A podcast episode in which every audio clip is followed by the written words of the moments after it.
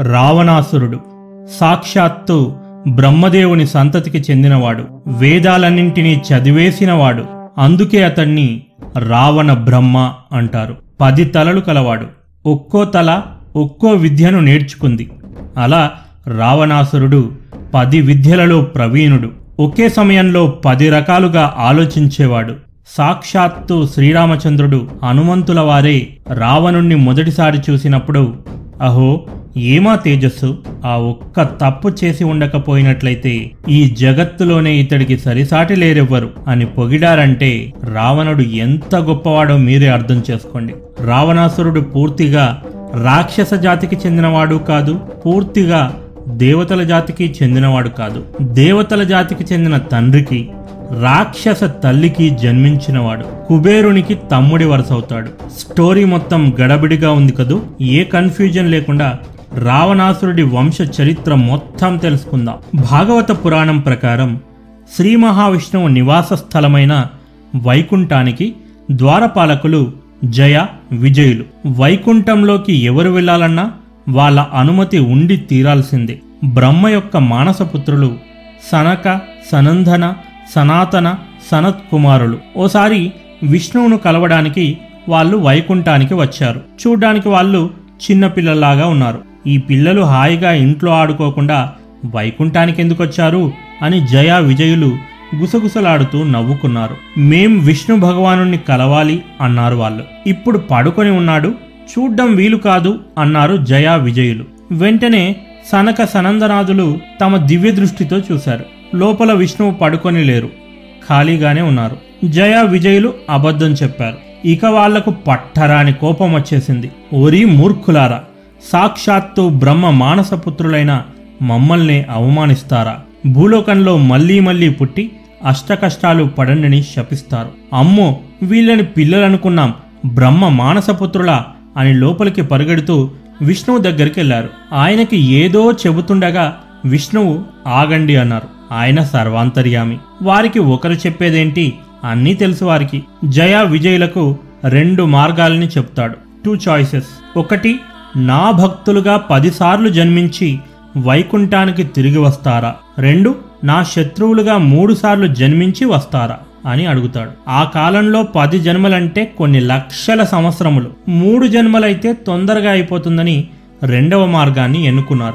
తథాస్తు అని విష్ణువు దీవించాడు. అలా జయ విజయులు కృతయుగంలో హిరణ్యాక్ష హిరణ్య కశిపులుగా త్రేతాయుగంలో రావణ కుంభకర్ణులుగా ద్వాపరయుగంలో శిశుపాల దంతవక్రులుగా జన్మించి తిరిగి వైకుంఠాన్ని చేరుకున్నారు.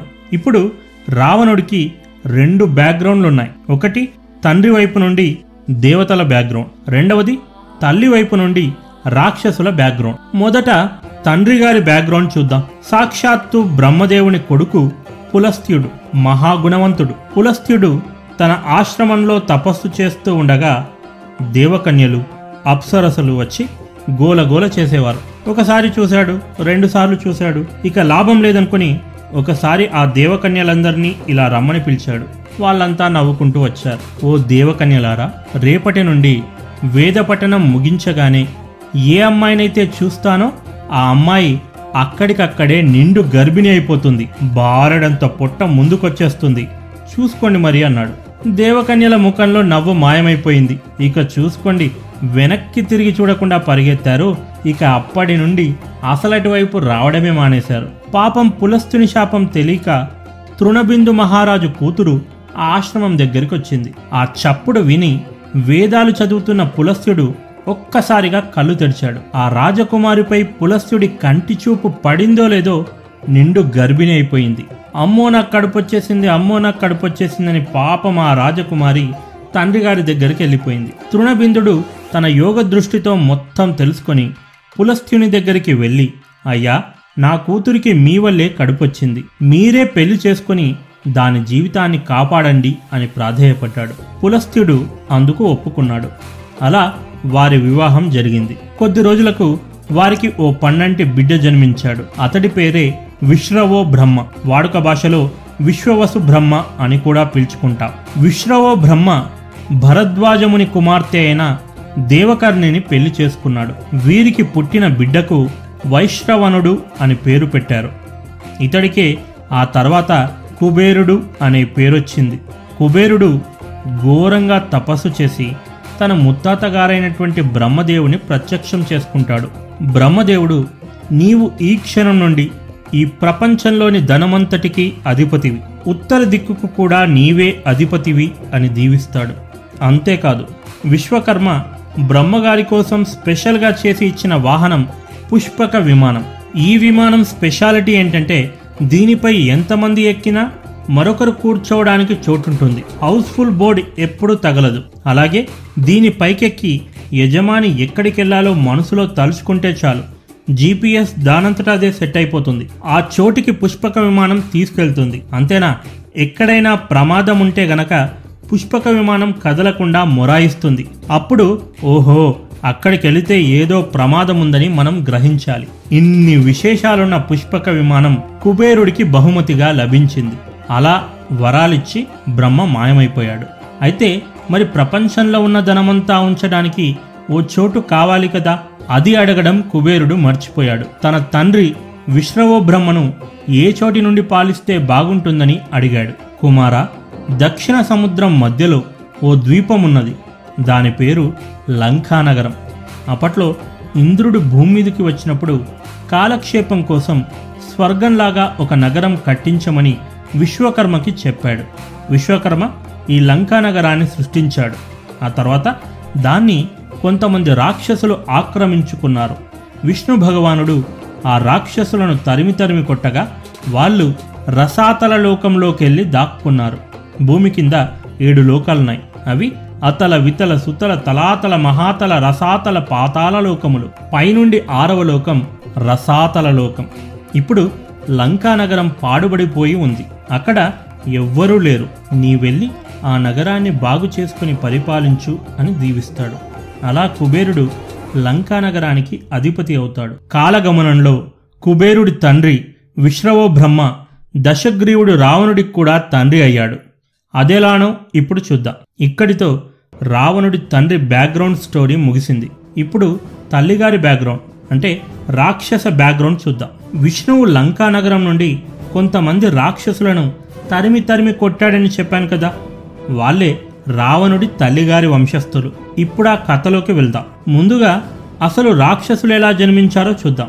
సృష్టికి మొదలు శ్రీమన్నారాయణుడు యోగ నిద్రలో ఉండగా బొడ్డునందు ఉన్న తామర పువ్వు నుండి బ్రహ్మదేవుడు పుట్టాడు. బ్రహ్మదేవుడు మొదట జలమును నీటిని సృష్టించాడు.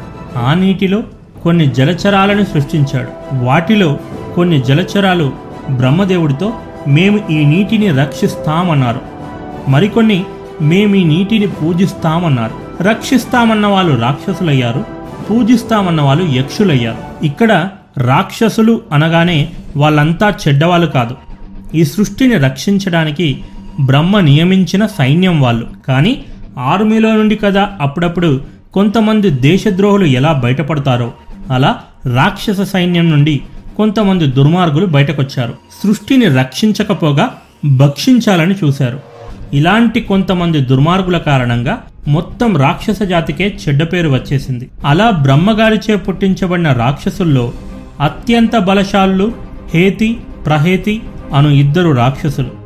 ఇద్దరిలో ప్రహేతి చాలా మంచివాడు. తన పని తాను చేసుకుంటూ ఉండేవాడు. కానీ హేతికి పని మీద శ్రద్ధ ఉండేది కాదు. ఎప్పుడూ ఏదో ఏదో మరేదో కావాలని అనిపిస్తూ ఉండేది. ఒకరోజు కాలుడి చెల్లెలు భయను పెళ్ళి చేసుకొని తన కోరిక తీర్చుకున్నాడు.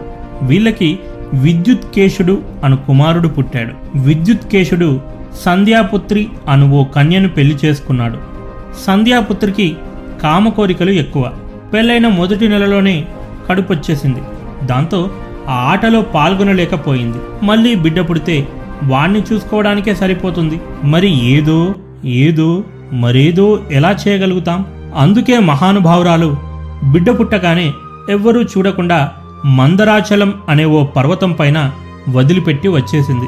ఆ బిడ్డ ఎండకి తట్టుకోలేక గుక్క పెట్టి ఏడుస్తున్నాడు. అక్కడికి సేద తీరడానికి వచ్చిన శివపార్వతులు ఆ బిడ్డను చూసి జాలిపడతారు అలా జాలితో ఇద్దరు కొన్ని వరాలను ఇస్తారు.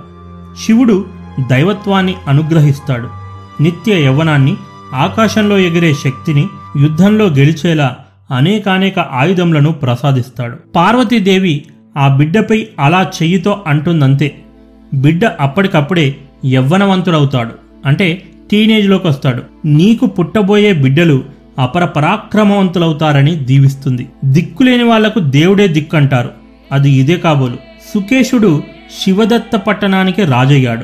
సుకేశుణ్ణి చూస్తే ఇంద్రుడి వలె ధనరాశులతో కనిపిస్తున్నాడు.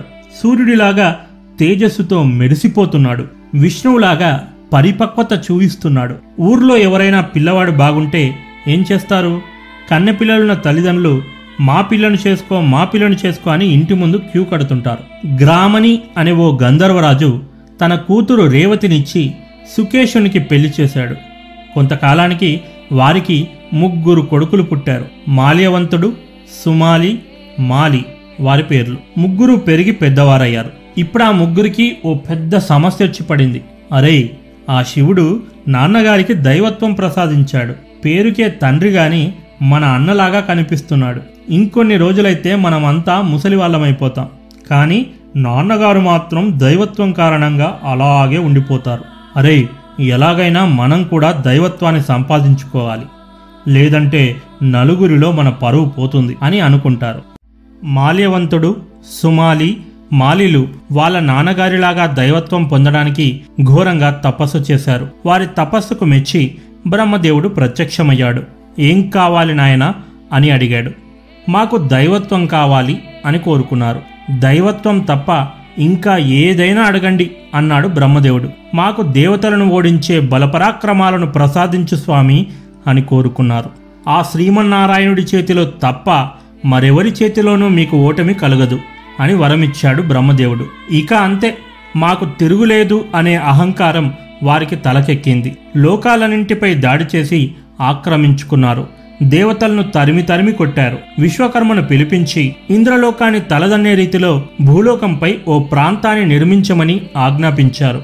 అప్పుడు విశ్వకర్మ ఇప్పటికే ఇంద్రుడి కొరకు నేను త్రికూట పర్వతం మీద లంకా నగరంను కట్టించి ఉన్నాను. రెడీ టు షిఫ్ట్ కండిషన్లో ఉంది. మీరు వెంటనే అక్కడికి వెళ్ళొచ్చు అన్నాడు. అలా మాల్యవంతాదులు లంకా నగరాన్ని ఆక్రమించుకున్నారు. అక్కడి నుండే సమస్త లోకాలను శాసిస్తున్నారు. లంకలో స్థిరపడ్డాక మాల్యవంతుడు సుందరి అను గంధర్వ కన్యను సుమాలి కేతుమతి అను గంధర్వ కన్యను మాలి వసుధ అను గంధర్వ కన్యను పెళ్ళి చేసుకొని కుప్పలు తెప్పలుగా పిల్లలను కన్నారు. అలా మాల్యవంతాదులు రాజభోగాలను అనుభవిస్తూ దేవతలను గరుడ గంధర్వ యక్ష కిన్నర సిద్ధ సాధ్యులను ఋషులందరినీ దారుణంగా హింసిస్తున్నారు. దాంతో దేవతలంతా విష్ణువు దగ్గరికి వెళ్ళి రక్షించండి స్వామి రక్షించండి అని మొరపెట్టుకున్నారు. విష్ణువు మాల్యవంతుడు సుమాలి మాలి రాక్షస సైన్యాలతో భయంకర యుద్ధం చేశాడు.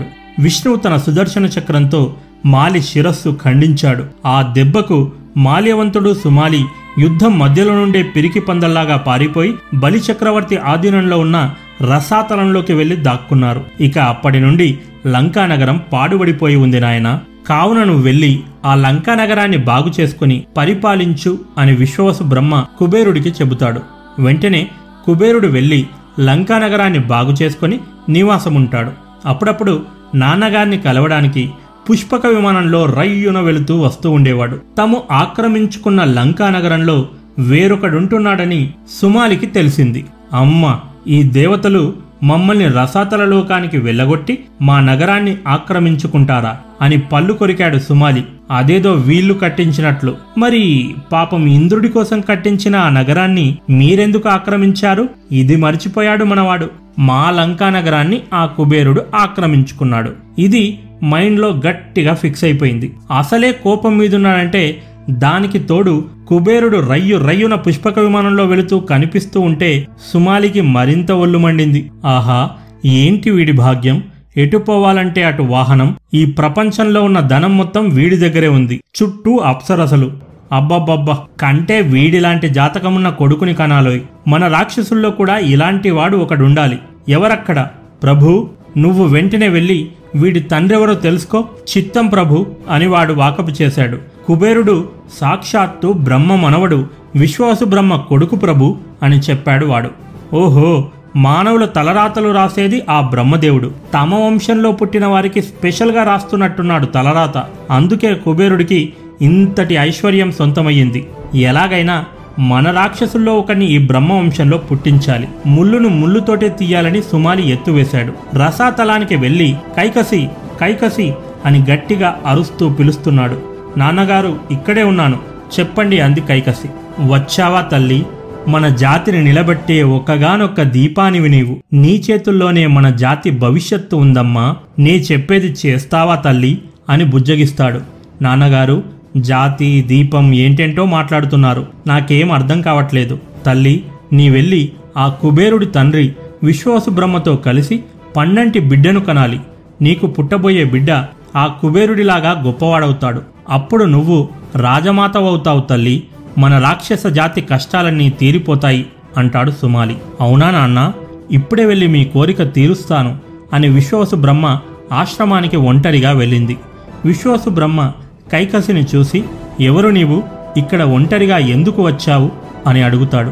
స్వామి మా నాన్నగారు మీకు సేవలు చేయడానికి నన్ను పంపించారు అని అంటుంది. వీళ్ళ నాన్నగారు నాకు సేవలు చేయడానికి ఎందుకు పంపిస్తాడు? ఏదో గడబిడ ఉంది అని తన యోగ దృష్టితో చూస్తాడు. ఓ నీకు నాతో సంతానం కావాలి. అంతే కదా? అవును స్వామి నీ కోరిక తప్పకుండా తీరుస్తాను. కానీ నీవు నాతో మాట్లాడిన సమయం మంచిది కాదు. సాయం సమయాన సూర్యుడు వెళ్ళాక నన్ను అడిగావు. అందువలన కాలదోష ప్రభావం వలన మనకు పుట్టబోయే బిడ్డలు రాక్షసులుగా పుడతారు అని సమాధానమిచ్చాడు.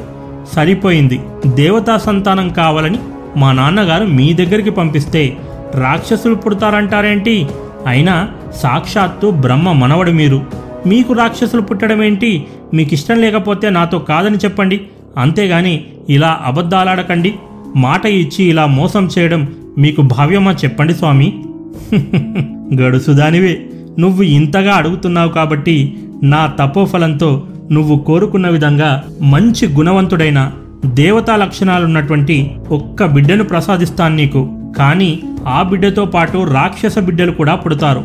ఆలోచించుకో అన్నాడు. మాకు రాక్షసులు కొత్తేమీ కాదు. ఒక ఉత్తముడైన బిడ్డ జన్మిస్తాడన్నారు. అది చాలు నాకు అని వచ్చిన పని కానిచ్చారు. కొంతకాలానికి కైకసికి కడుపొచ్చింది. మరికొంత కాలానికి ప్రసవ సమయం రానే వచ్చింది. మహాతల్లి అంత పెద్ద కడుపును ఎలా మోసిందో ఆమెకు దండం పెట్టుకోవాలి. బిడ్డ బయటకొస్తున్న సమయంలో భూమి కంపించింది. లోకాలన్నీ అతలాకుతలమయ్యాయి. కుబేరుడి గుండె జల్లుమంది దిక్కులు దద్దరిల్లాయి. పిడుగులు పడుతున్నప్పుడు ఎలా శబ్దం వస్తుందో అలా శబ్దాలొస్తున్నాయి. ఆకాశం ఉరుముతుంది. పుట్టిన ఆ బిడ్డకు పది తలలున్నాయి. ఇరవై చేతులున్నాయి. దేవతలు అయ్య బాబోయ్ వీడితో కొంచెం జాగ్రత్తగా ఉండాలి అని భయపడసాగారు. వెంటనే విశ్వాసు బ్రహ్మ వచ్చి బిడ్డ పది తలలను చూసి దశగ్రీవుడు అని పేరు పెట్టాడు. ఆ తర్వాత కాలంలో దశగ్రీవుడికి రావణుడు అనే పేరొచ్చింది. కానీ దేవతా బిడ్డ పుట్టలేదు కాబట్టి ఇద్దరూ మళ్ళీ సంగమించారు.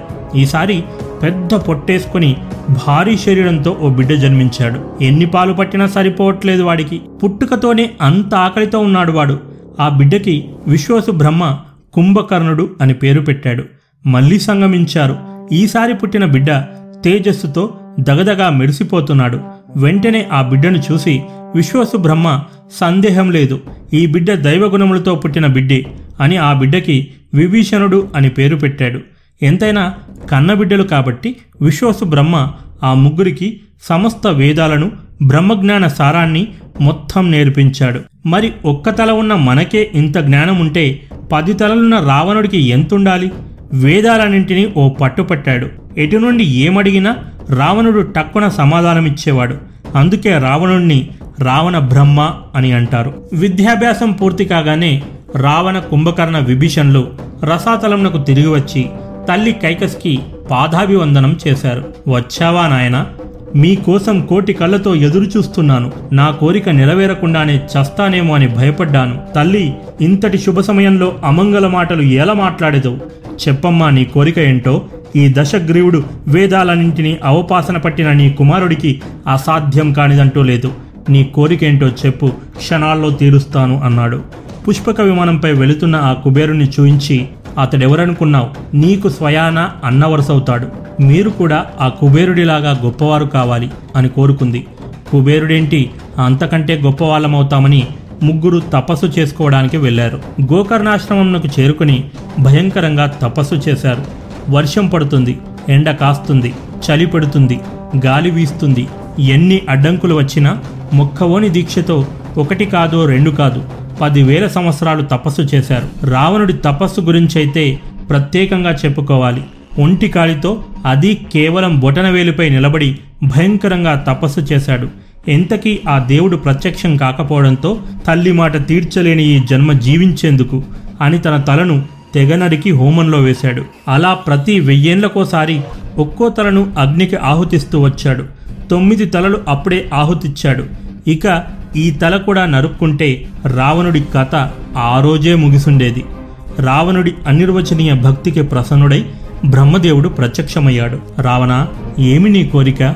అని అడిగాడు. ఓ బ్రహ్మదేవ దేవతల వల్ల గాని రాక్షసుల వల్ల గాని యక్షుల వల్ల గాని గంధర్వుల వల్ల కాని గరుడి వల్ల గాని పిశాచ ప్రేత భూతముల వల్ల గాని ఋషుల వల్ల గాని క్రూరముఖాల వల్ల గాని నాకు చావు లభించకూడదని వరం కోరుకుంటున్నాను. వెంటనే బ్రహ్మదేవుడు తథాస్తు అని దీవించాడు. ఇన్ని కోరుకున్న రావణుడు మానవుల ప్రస్తావనే తీసుకురాలేదు. ఎందుకంటే రావణుడు మానవుల్ని అతి నీచంగా పురుగుల వలె లెక్క కట్టేవాడు. మానవుల వల్ల నాకు చావు రాకూడదని కోరుకుంటే నలుగురిలో నా పరువు పోతుందని అహంకారంతో మానవుల ఊసే ఎత్తలేదు.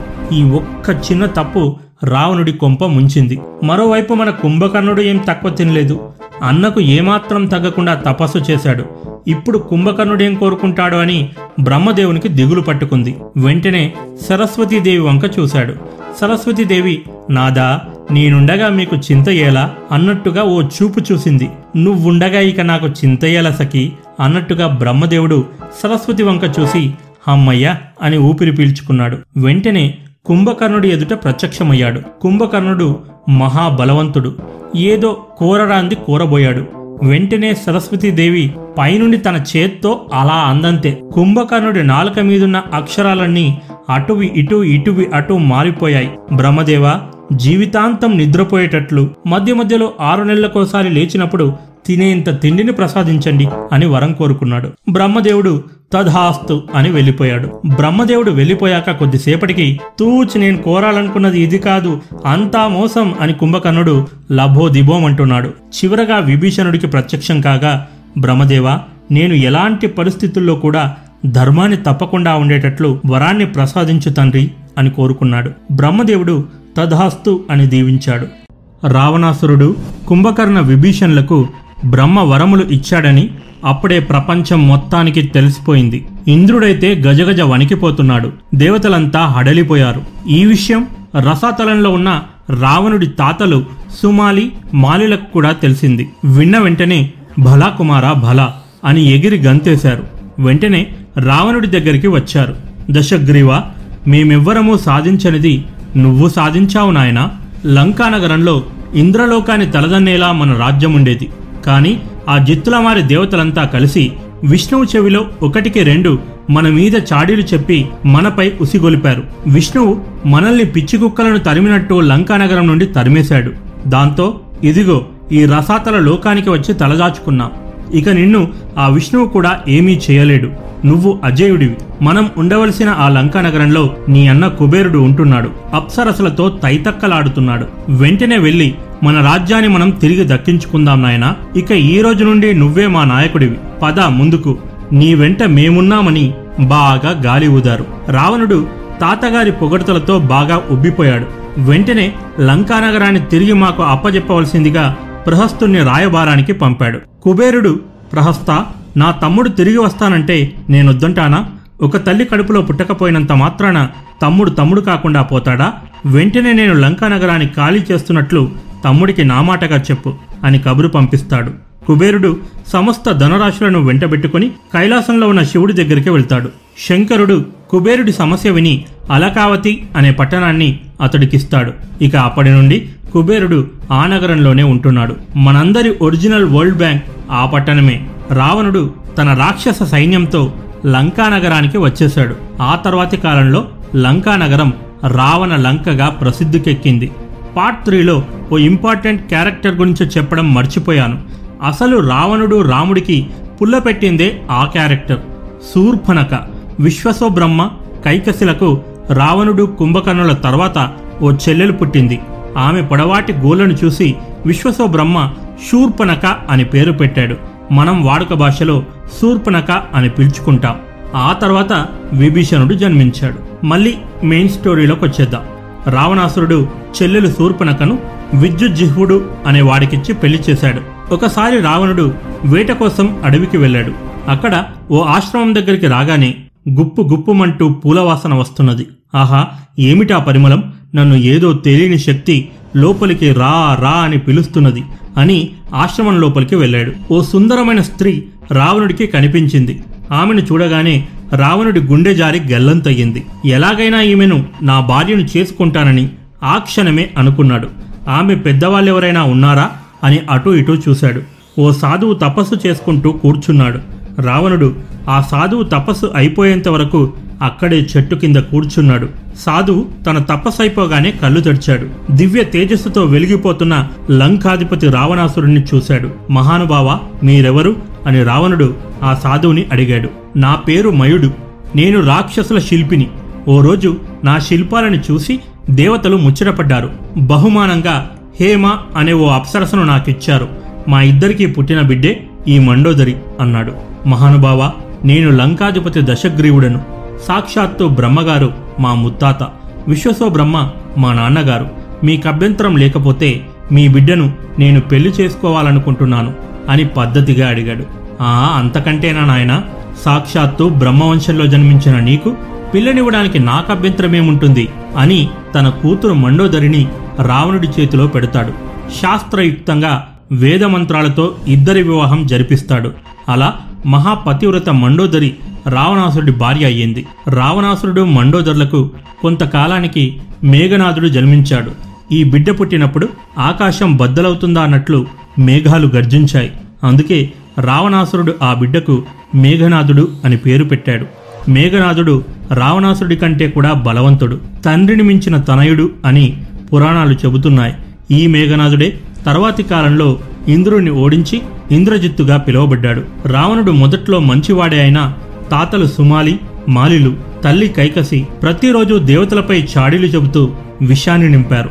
కొద్ది కొద్దిగా విషాన్నెక్కిస్తూ రావణ బ్రహ్మను కాస్త రావణాసురుడిగా మార్చేశారు. అందుకే పెద్దలంటుంటారు చెప్పుడు మాటలు వినేవాడు ఎంతటి వీరుడైనా పతనం తప్పదని. రావణుడి విషయంలో అదే జరిగింది. నన్నెవరూ ఏమీ చెయ్యలేరన్న అహంకారంతో దేవతలను హింసించడం మొదలుపెట్టాడు. ఇక నుండి దేవతలనెవరూ పూజించకూడదని నేనే మీ దేవుణ్ణని చాటింపు వేయించాడు.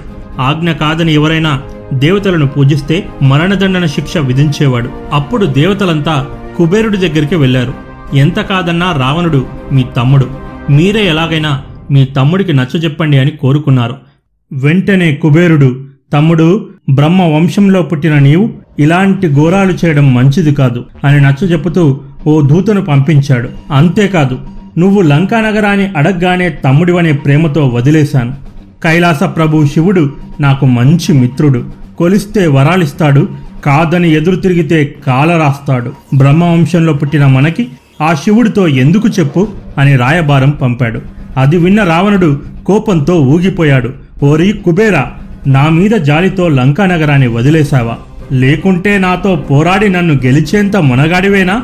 కాదంటే ఆ శివుడు నన్ను కాలరాస్తాడా? నన్నే ఆ శివుడి పేరు చెప్పి బెదిరిస్తావా? ఆ కుబేరుడి కంటే బుద్ధి లేక నిన్ను పంపించాడు. నీ బుద్ధేమైంది? ఇలాంటి పరుష మాటలు పలికి ఇక్కడి నుండి ప్రాణాలతో తిరిగి వెళ్తానని ఎలా అనుకున్నావురా? అని తన కత్తి తీసి ఆ దూతను నిర్దాక్షిణ్యంగా తల నరికి చంపేశాడు. దూతను చంపుట ధర్మ విరుద్ధం విభీషణుడు అన్నా ఎంతటి పాడు పని చేశావు? అని తల పట్టుకున్నాడు. వెంటనే రావణాసురుడు ఓరీ కుబేరా ఎవరు ఎవరిపై దయతల్చారో అర్థమయ్యేలా చేస్తా నీకు అని అలకావతి పట్టణంపై దండెత్తాడు. రావణాసురుడికి కుబేరుడికి భయంకరంగా యుద్ధం జరిగింది. ఆ యుద్ధంలో రావణుడి దెబ్బకు కుబేరుడు మూర్ఛపోయాడు. వెంటనే రావణాసురుడు కుబేరుడికి బ్రహ్మ కానుకగా ఇచ్చిన పుష్పక విమానాన్ని లాక్కొని అక్కడి నుండి వచ్చేశాడు. రావణాసురుడు అలా తన సమస్త సైన్యంతో పుష్పక విమానంలో వెళుతూ ఉన్నాడు. ఒక దగ్గరికి రాగానే పుష్పక విమానం దానంతట అదే ఆగిపోయింది. మీకు గత ఎపిసోడ్లో చెప్పాను గుర్తుందా? ఎక్కడైతే ఆపద ముంచుకొస్తుందో అక్కడికి వెళ్ళడానికి పుష్పక విమానం మొరాయిస్తుంది. ఏం జరిగినది? ఎందుకు ఈ వాహనం ఆగింది? అని రావణుడు కిందికి చూశాడు. నందీశ్వరుడు కనిపించాడు. నందీశ్వరుని చూడగానే రావణుడు గట్టిగా నవ్వేశాడు. ఏంటి? వీడి ముఖం ఇలా కోతిలా ఉంది అని. వెంటనే నందీశ్వరుడు రావణుణ్ణి శపించాడు. ఓరి మూర్ఖుడా నన్నే అవమానిస్తావా? ఏ కోతిలా నా ముఖముందని పగలబడి నవ్వావో ఆ కోతుల వల్లనే నీ లంకా నగరం సర్వనాశనమైపోతుంది అని శపించాడు. ఓరి రావణ ఇది పరమ పవిత్రమైన స్థలం. పరమేశ్వరుడు పార్వతితో సంచరించుచున్నాడు. ఈ చోటు వైపు చూడ్డానికి దేవతలు సైతం భయపడతారు. వెంటనే ఇక్కడి నుండి వెళ్ళు అని నంది రావణుడిపై చిందులేశాడు. ఓ అంతటివాడా నీ శివుడు? చూద్దాం వాడెంతటివాడో అని పార్వతీ పరమేశ్వర్లున్న ఆ కొండను పెకిలించి పైకి లేపాడు. వెంటనే భూమి కంపించింది. దిక్కులు దద్దరిల్లాయి సమస్త లోకాలు హడలిపోయాయి. రావణాసురుడు పెద్దగా నవ్వుతున్నాడు. నంది చూశావా నా పరాక్రమం? అని వెక్కిరించాడు.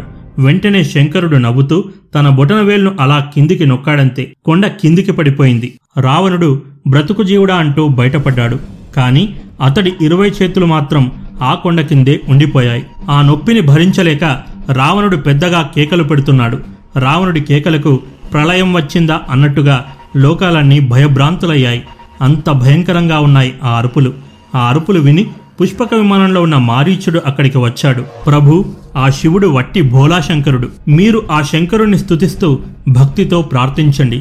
తప్పక ఆ భోలాశంకరుడు మిమ్మల్ని కరుణిస్తాడు అని ఐడియా చెబుతాడు అది విన్న రావణ బ్రహ్మ అంతకు ముందెవరూ కూడా కనీవిని ఎరుగని రీతిలో శివుణ్ణి స్తుతించాడు.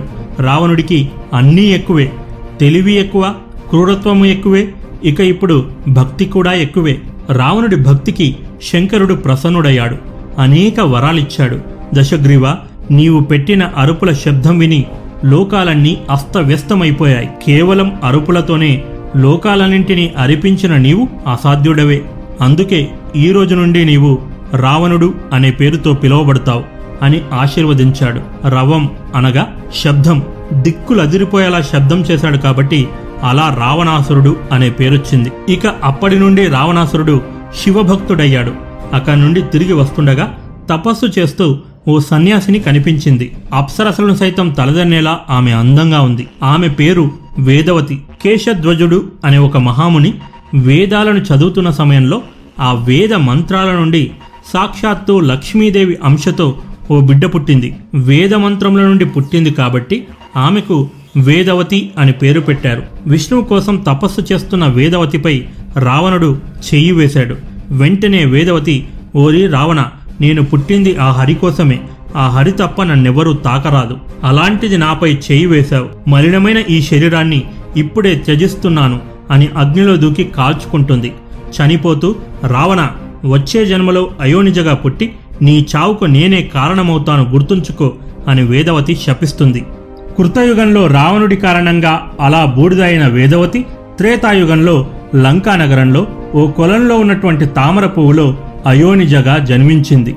అయోనిజ అనగా గర్భం నుండి కాకుండా ప్రకృతి సిద్ధంగా జన్మించడం. అది చూసిన కొంతమంది లంకానగర వాసులు ఆ బిడ్డను రావణుడి దగ్గరికి తీసుకెళ్ళారు.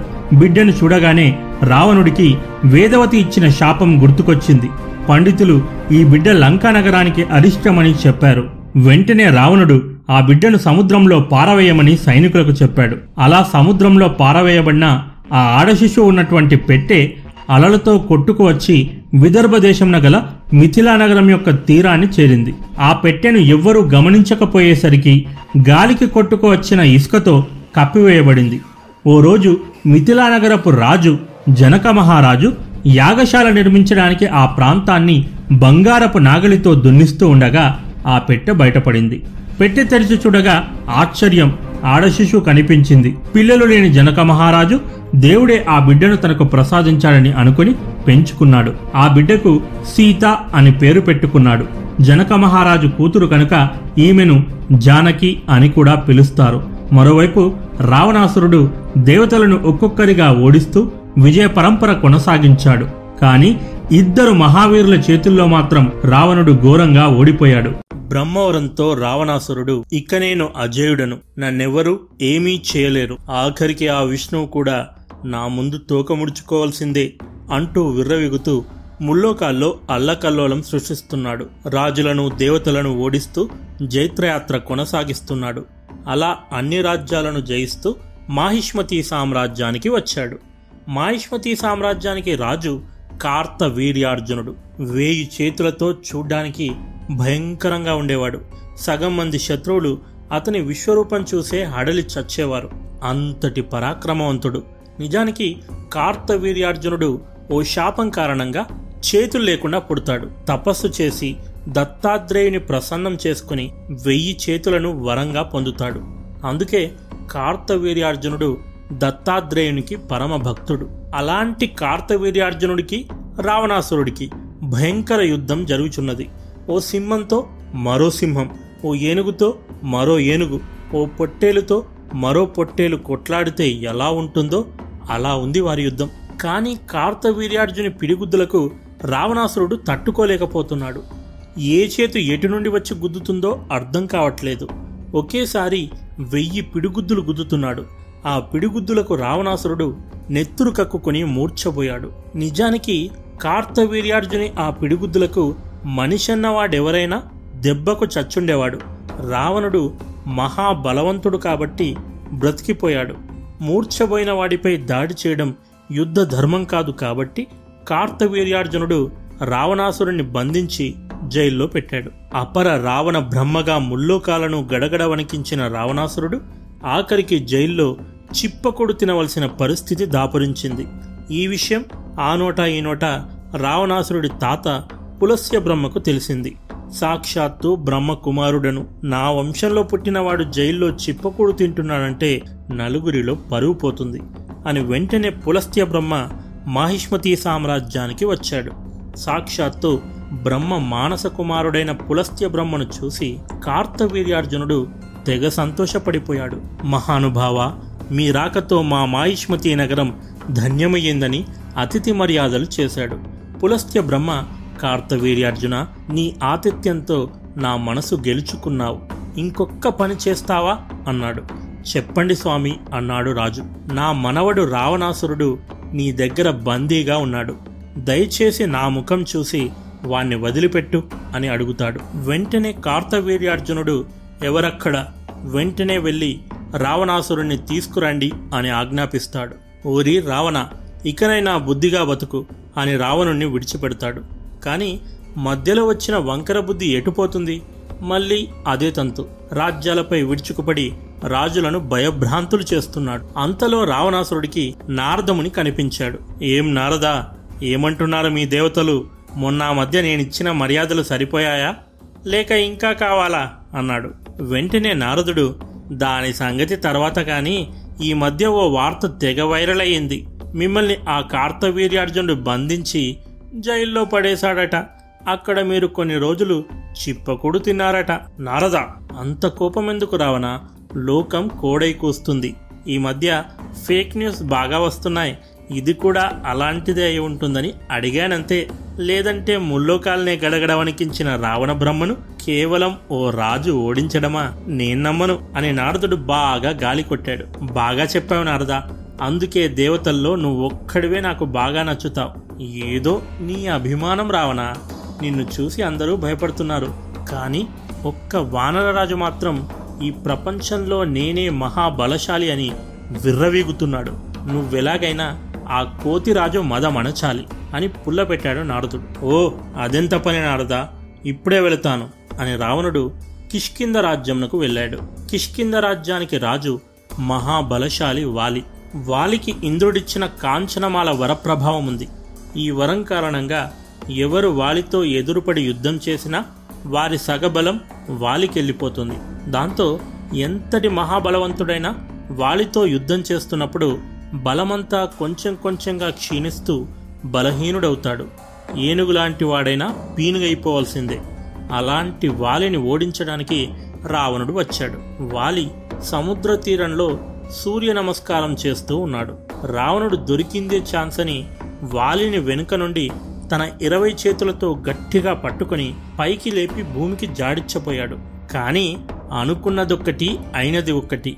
బోల్తా పడ్డాడులే రావణ బ్రహ్మ అన్నట్లు రావణుడి అంచనాలన్నీ తలకిందులయ్యాయి. రావణుడు వాలిని ఒక్క అంగుళం కూడా పైకి లేపలేకపోయాడు. సంధ్యావందనం ముగించుకున్న వాలి తన చేతులను కిందికి విడిచాడు. దాంతో వాలి చంకలో రావణుడి ఇరవై చేతులు ఇరుక్కుపోయాయి. కైలాస పర్వతం కింద చేతులు ఇరుక్కుపోయినప్పుడు ఎలా కేకలు వేశాడో అలా కేకలు వేస్తున్నాడు. వీడి చేతిలో నా ఓటమి తథ్యం అని రావణుడికి అర్థమైపోయింది. అదీకాక వాడు వానరుడు. బ్రహ్మదేవుణ్ణి వరమడిగినప్పుడు మానవులను వానరులను వదిలేసి తప్పు చేశాను. వీడితో ఇంకా యుద్ధం చేస్తే వీడు నన్ను చంపినా చంపుతాడు. ముల్లోకాలే నా చేతుల్లో ఉన్నప్పుడు వీడి బోడి కిష్కింద రాజ్యం నాకు అవసరమా వీడితో ఎందుకొచ్చిన గొడవలే? అని రావణ బ్రహ్మ తన బుద్ధికి పని చెప్పాడు. అందుకే పెద్దలంటారు ఎక్కడ నెగ్గాలో కాదు ఎక్కడ తగ్గాలో తెలిసినవాడు అసలైన వీరుడు అని. రావణుడు అదే చేశాడు. భలా వాలి భలా. ఏమో అనుకున్నాను. కానీ నీ వంటి బలశాలిని ముల్లోకాల్లో ఎక్కడా చూడలేదు. మనం మనం బలవంతులం. మనలో మనకు గొడవలెందుకు చెప్పు? చాలా కాలం నుండి స్నేహం చేయడానికి నాతో సమానంగా బలాన్ని కలిగిన వీరుని కోసం వెతుకుతున్నాను. ఇదిగో ఇప్పటికి నా ప్రయత్నం ఫలించింది మిత్రమా? అన్నాడు. రావణుడి మాటలు విని కొండలాగా ఉన్న వాలి పిండిలాగా మెత్తబడిపోయాడు. రావణుణ్ణి గట్టిగా హత్తుకొని మిత్రుడిగా అంగీకరించాడు. రాజభోగాలతో విందు విలాసాలతో అతిథి మర్యాదలు చేశాడు. అలా రావణాసురుడు వాలితో యుద్ధంలో ఓడినా తెలివితేటలతో గెలిచాడు. ఆ తర్వాత రావణుడు యమలోకంపై దండెత్తాడు. యమధర్మరాజు రావణాసురుల మధ్య హోరాహోరీగా ఏడు రోజుల పాటు యుద్ధం జరిగింది. ఎంతకీ యుద్ధం ముగియకపోవడంతో యమధర్మరాజు తన యమపాశాన్ని విసిరబోయాడు. ఆ కాలదండం విసిరితే ఎంతటి వాడైనా గుడ్ బై చెప్పి చనిపోవాల్సిందే. సరిగ్గా ఆ సమయంలో బ్రహ్మదేవుడు ప్రత్యక్షమయ్యాడు. ఆగు యమధర్మరాజా ఏం చేస్తున్నావు? రావణాసురుడికి దేవతల చేతిలో చావులేదని వరమిచ్చి ఉన్నాను. ఇప్పుడు నీవు యమపాశం విసిరితే రావణుడు చేస్తాడు. అప్పుడు నలుగురిలో నేను నవ్వుల పాలవుతాను అని వారించాడు. బ్రహ్మదేవుడి అవమానం సృష్టికే అవమానం కాబట్టి యమధర్మరాజు యమపాశాన్ని వెనక్కి తీసుకున్నాడు. చేసేదేమీ లేక యమధర్మరాజు మాయమైపోయాడు. దాంతో యముడు తనకు భయపడి యుద్ధం నుండి పారిపోయాడని రావణుడు వికటాట్టహాసం చేస్తూ జైత్రయాత్ర కొనసాగించాడు. అలా లోకాలన్నింటినీ జయిస్తూ రావణాసురుడు పాతాళంలోని సుతల లోకానికి వెళ్ళాడు. ద్వారం వద్ద చూస్తేనే గుండె జల్లుమనేలా ఓ పెద్ద వ్యక్తి నిలుచుని ఉన్నాడు. అతడి భయంకర రూపం చూసి రావణాసురుడు సైతం ఓ నిమిషం పాటు భయంతో కంపించిపోయాడు. మళ్ళీ తాను భయపడ్డానని తెలిస్తే జనాలు ఎక్కడ నవ్విపోతారో అని ధైర్యం తెచ్చుకొని ఎవరు నువ్వు? అని పైకి చూస్తూ ఆ వ్యక్తిని గదిమాయించాడు. రావణ నేనెవరో కావాలా? లేక లోపలికెళ్ళి మా రాజుగారితో యుద్ధం చేయడం కావాలా? అని అడిగాడు. నువ్వు ఎవరివైతే నాకేంటి? మీ రాజుగారితో యుద్ధం చేయాలి అని రావణుడు అన్నాడు. సరే వెళ్ళండి అని లోపలికి వదిలిపెట్టాడు. లోపలికెళ్ళగానే బలిచక్రవర్తి కనిపించాడు. మనవడా అని బలిచక్రవర్తి రావణుణ్ణి గట్టిగా హత్తుకున్నాడు. ఎంతైనా ఇద్దరు రాక్షస జాతికి చెందినవారే. బలిచక్రవర్తి ప్రేమకు రావణుడు కరిగి ముద్దైపోయాడు తాతగారు మన రాక్షస జాతికి ఆనిముత్యం లాంటివారు మీరు. మిమ్మల్ని ఆ జిత్తులమారి హరి పాతాళంలో బంధించాడని విని ఉన్నాను. నాతో రండి మిమ్మల్ని విడిపిస్తాను అని రావణాసురుడు చేపకే ఈత నేర్పే భగీరథ ప్రయత్నం చేశాడు. ఇంతకీ ఆ హరి ఎక్కడ ఉన్నాడు? ఇప్పుడే వెళ్ళి చంపేస్తాను అని బలిచక్రవర్తిని రావణుడు అడిగాడు. నువ్వు వచ్చేటప్పుడు ద్వారం వద్ద ఓ పెద్ద వ్యక్తి కనిపించాడు కదా? ఆయనే హరి. హరి నన్ను బంధించలేదు అని విష్ణువు గొప్పతనం గురించి స్తుతించాడు. ఆ తాతగారు రాక్షస జాతికి చెందినవారై ఉండి ఆ దేవతల నాయకుడు హరిని పొగుడుతారా? ఇది నాకేం నచ్చలేదు. సరే ఆ ద్వారం వద్ద ఉన్న హరితోనే యుద్ధం చేసి వాడికి బుద్ధి చెప్తాను అని బలిచక్రవర్తి దగ్గర సెలవు తీసుకుని బయటకొచ్చాడు. బయటకొచ్చేసరికి ద్వారం వద్ద ఆ వ్యక్తి లేడు. వెంటనే రావణుడు పిరికి పంద. నాకు భయపడి ఆ హరి పారిపోయాడంటూ గంభీరంగా నవ్వుతూ అక్కడి నుండి వెళ్ళిపోయాడు. సూర్యచంద్రులను వాయు అగ్నిదేవులను ఓడించాక రావణుడు ఓ చోట విశ్రాంతి తీసుకుంటున్నాడు. ఆ మార్గంలో ఓ విమానం వెళుతూ కనిపించింది. ఆ విమానంలో పర్వత మహర్షి ఉన్నాడు. రావణుడు పర్వత మహర్షిని చూసి మునీంద్ర ఈ దేవతలంతా యుద్ధం చేయకుండానే కాళ్ళబేరానికి వస్తున్నారు. చావలేని వాళ్ళను ఓడించడంలో ఆనందమేముంది? నాతో సరి సమానుడైన వీరుడెవడైనా ఉన్నాడా?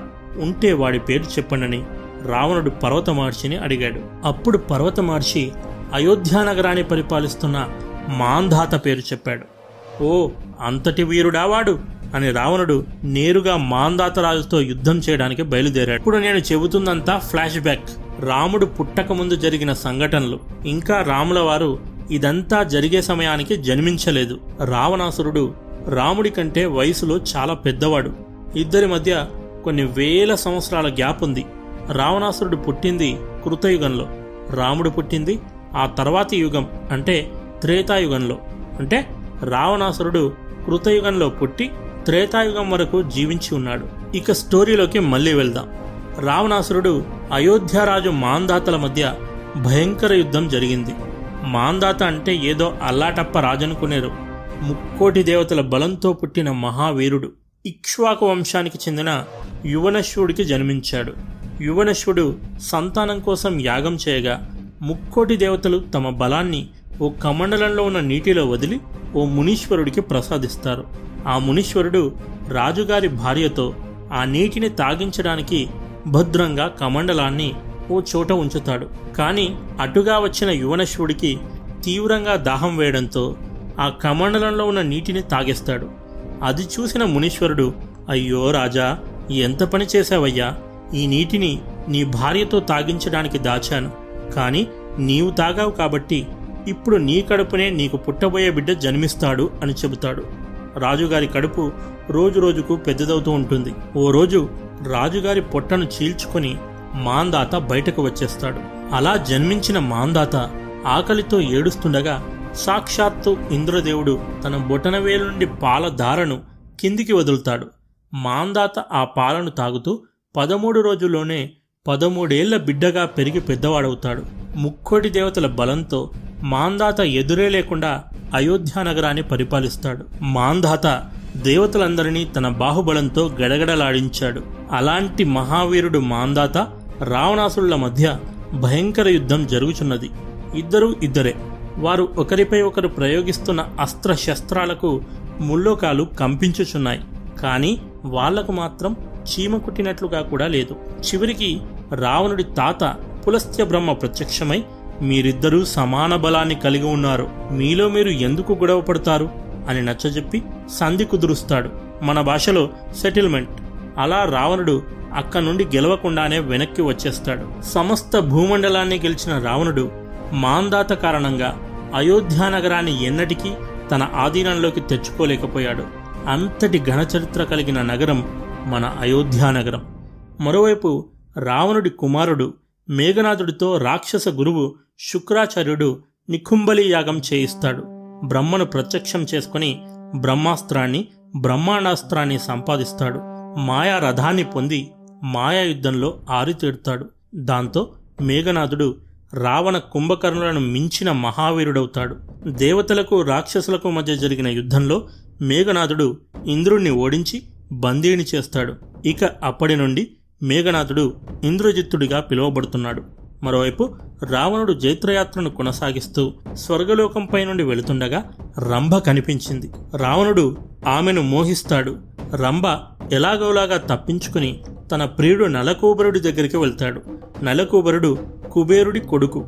నలకూబరుడు జరిగింది తెలుసుకుని ఇక నుండి ఏ స్త్రీనైనా తన ఇష్టం లేకుండా చెరచాలని చూస్తే నీ తల వేయి ముక్కలవుతుందని రావణుని శపిస్తాడు. రావణుడు సీతను అన్ని రోజులు లంకానగరంలో ఉంచిన ఏ రోజు కూడా దగ్గరికెళ్ళే సాహసం చేయకపోవడానికి ఈ శాపమే కారణమని చెబుతుంటారు. మేఘనాథుడు ఇంద్రుని జయించడంతో స్వర్గలోకంతో సహా లోకాలన్నీ కూడా రావణుడి గుప్పిట్లోకి వచ్చాయి. అలా రావణుడు సమస్త లోకాలన్నింటినీ ఒక ఊపు ఊపాడు. ఇంతటితో ఫ్లాష్ బ్యాక్ ముగిసింది. అఖండ భారతంను పరిపాలించిన రాజవంశాలన్నింటిలో సూర్యవంశం సుప్రసిద్ధమైనది అతి పురాతనమైనది. సూర్యవంశం సూర్య భగవాను నుండి మొదలైంది.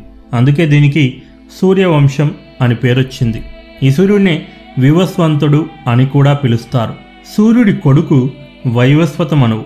ఉత్తర భారతదేశంలో సరయు అనే నదీ తీర ప్రాంతంలో కోసల దేశంను వైవస్వతమనువు పరిపాలించేవాడు.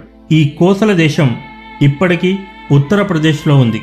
ప్రస్తుతం అవాద్ అను పేరుతో ఈ ప్రాంతాన్ని పిలుస్తున్నారు. వైవస్వత మనువును మానవేంద్రుడు అని పిలిచేవారు. అంటే మానవులలో ఇంద్రుడు. మరి ఇంద్రుడు అని పిలిపించుకుంటే అతడు పరిపాలించే దేశపు రాజధాని కూడా ఆ స్థాయిలో ఉండాలి కదా?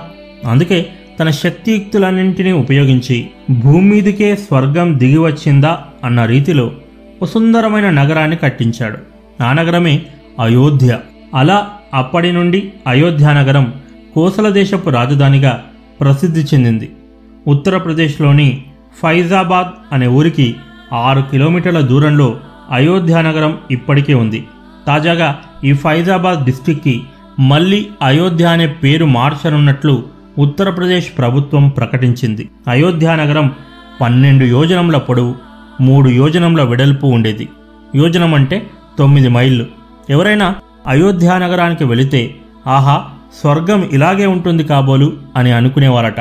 అంత అందంగా ఉండేదట అయోధ్యా నగరం. వైవస్వత మనువు కొడుకు ఇక్ష్వాకుడు మహాపరాక్రమవంతుడు. ఈయన పేరు మీదనే సూర్యవంశానికి ఇక్ష్వాకు వంశం అని పేరొచ్చింది. ఈ ఇక్ష్వాకు వంశంలో ముప్పై మూడవ తరానికి చెందినవాడు రాజా హరిశ్చంద్రుడు. హరిశ్చంద్రుడి గురించి తెలియని వాళ్ళు ఉండరు కాబోలు. ఒకసారి ఇంద్రసభ జరుగుతుంది ఇంద్రుడు ఈ ప్రపంచంలో పొరపాటున ఒక్కసారి కూడా అబద్ధమాడకుండా నిరంతరం సత్యాన్ని పాటించేవాడు ఎవరైనా ఉన్నారా అని అడిగాడు. వెంటనే వశిష్ఠ మహర్షి లేచి ఉన్నాడు దేవేంద్ర రాజా హరిశ్చంద్రుడు అని సమాధానమిచ్చాడు. విశ్వామిత్రుడు వెంటనే లేచి అంతటివాడా నీ హరిశ్చంద్రుడు? చూద్దాం వాడెంతటి సత్యవంతుడో అని పరీక్షలు పెట్టడం మొదలుపెట్టాడు. విశ్వామిత్రుడు హరిశ్చంద్రుడి దగ్గర మాట తీసుకొని ఆ మాట కోసం తన రాజ్యం సకల సిరి సంపదలు ఆఖరికి తాను కట్టుకున్న భార్యను కూడా అమ్మేలా చేశాడు. ఎన్ని ఇబ్బందులు పెట్టినా ఇక్ష్వాకు వంశాన్ని ఏలవలసిన హరిశ్చంద్ర చక్రవర్తి ఆఖరికి ఓ కాటి కాపరిలా జీవితం గడిపాడు తప్ప సత్యాన్ని విడవలేదు. అలా మహానుభావుడు హరిశ్చంద్ర మహారాజు సత్య హరిశ్చంద్రుడనే పేరుతో చరిత్రలో సువర్ణాక్షరాలతో స్థానాన్ని దక్కించుకున్నాడు. ఈ హరిశ్చంద్రుడి మునిమనవడే సగరుడు. మనం సముద్రాన్ని సాగరం అని పిలుచుకుంటాం. అలా ఎందుకు పిలుస్తామో తెలుసా? సగరుడు లోకహితం కోసం అశ్వమేధ యాగాన్ని జరిపిస్తాడు. అశ్వమేధ యాగాన్ని చేయడం అంత ఆషామాషి కాదు. ఎవరైతే ఈ అశ్వమేధ యాగాన్ని విజయవంతంగా పూర్తి చేస్తారో వాళ్ళని చక్రవర్తిగా పిలుస్తారు. ఈ యాగంలో ఓ గుర్రాన్ని ప్రతి రాజ్యంలో తిప్పుతారు. ఆ గుర్రం వెంట సైన్యం కూడా ఉంటుంది. ఆ గుర్రానికి స్వాగతం పలికితే ఆ రాజ్యం అశ్వమేధ యాగాన్ని చేస్తున్న రాజు ఆధిపత్యాన్ని ఒప్పుకున్నట్లు. అలా కాకుండా గుర్రాన్ని అడ్డుకుంటే ఆ రాజ్యంతో యుద్ధం చేసి ఓడించవలసి ఉంటుంది. అదే అన్ని రాజ్యాలను జయించి గుర్రం తిరిగి తన రాజ్యంలోకి వస్తే అప్పుడు అశ్వమేధ యాగం మొదటి దశ పూర్తయినట్లు. ఆ తర్వాత వేద పండితులు మిగతా పూజా కార్యక్రమాలను చేయిస్తారు. సగరుడు గుర్రం వెంట తన సైన్యంతో పాటు తన అరవై వేల మంది కుమారులను పంపించాడు. అలా వెళుతూ వెళుతూ ఉండగా ఒకచోట గుర్రం తప్పిపోయింది ఎంత వెతికినా దొరకలేదు. దాంతో బహుశా గుర్రం పాతాల లోకానికి వెళ్ళి ఉంటుందని అనుకున్నారు. వెంటనే తమ సర్వశక్తులను ఉపయోగించి భూమిని తవ్వి పాతాళానికి సొరంగ మార్గం చేశారు. అలా తవ్వినప్పుడు భూమి కింద ఉన్న నీరు పైకి ఎగిసి వచ్చి సముద్రం ఏర్పడిందని చెబుతారు. సగరుని కుమారులు తవ్వారు కాబట్టి సముద్రానికి సాగరం అని పేరు వచ్చింది. భూమిని తవ్వి వారు పాతాల లోకానికి చేరుకున్నారు. అక్కడ వారికి అశ్వం కనిపించింది. పక్కనే ఓ ముని తపస్సు చేసుకుంటూ కనిపించాడు. బహుశా ఈయనే ఆ అశ్వాన్ని దొంగిలించి ఉంటాడని ఆయన్ని చంపడానికి ప్రయత్నించారు. ముని తపస్సు భగ్నమయ్యింది. ఆ ముని మరెవరో కాదు సాక్షాత్తు కపిల మహాముని. వెంటనే కపిల మహాముని తన కోపంతో ఆ అరవై వేల మంది కుమారులను భస్మం చేశాడు. ఆ సగరుని మునిమునవడి కుమారుడే భగీరథుడు. భగీరథుడు ఎలాగైనా గంగాజలంతో కపిలముని తన ముత్తాతలకిచ్చిన శాపదోషాన్ని పోగొట్టి స్వర్గప్రాప్తి కలిగించాలని గంగను ప్రత్యక్షం చేసుకోవడానికి ఘోర తపస్సు చేశాడు.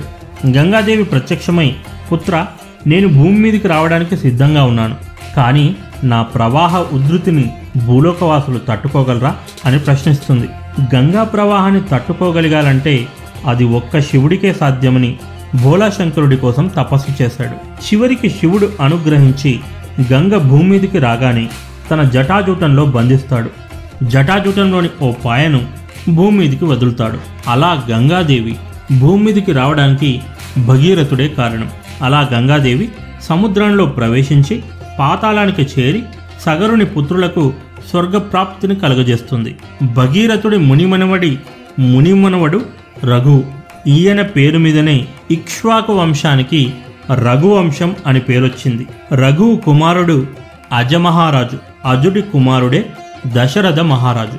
దశరథ మహారాజు మహాపరాక్రమవంతుడు ఉత్తముడు. ఆయన పాలనలో మన దేశం సస్యశ్యామలంగా సుఖశాంతులతో ఉండేది. సాక్షాత్తు వశిష్ఠ మహర్షి వామదేవుళ్ళు ఆయన కొలువులో పురోహితులుగా ఉండేవారు. ఎనిమిది మంది మంత్రులు ఉండేవారు.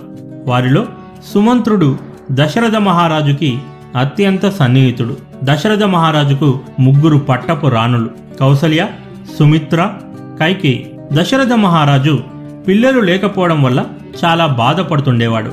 అయ్యో హరిశ్చంద్రుడు దిలీపుడు రఘువు వంటి యోధాను యోధులు పుట్టిన ఇక్ష్వాకు వంశం నాతోనే అంతమవుతుందా? వంశం ఆగిపోవడానికి వీడే కారణమని భావితరాలు నన్ను చరిత్రహీనుడిగా చూస్తారా అని కుమిలిపోతుంటాడు. అప్పుడే దశరథ మహారాజుకి ఒక ఆలోచన వచ్చింది. అశ్వమేధ యాగం చేస్తే కోరిన కోరికలన్నీ తీరుతాయి అని విన్నాను.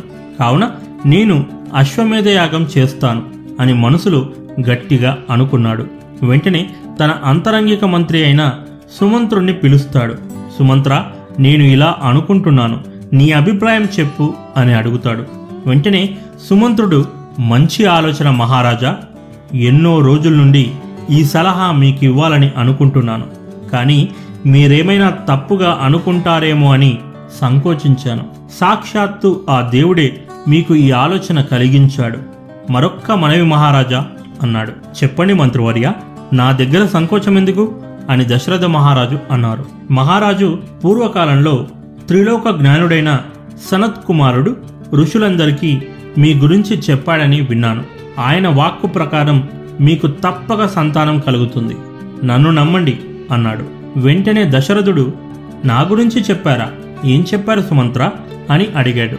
మహారాజా కశ్యప మహర్షి కుమారుడు విభండక మహర్షి. ఓసారి విభండక మహర్షి స్నానం చేయడానికి నదికి వెళ్ళాడు.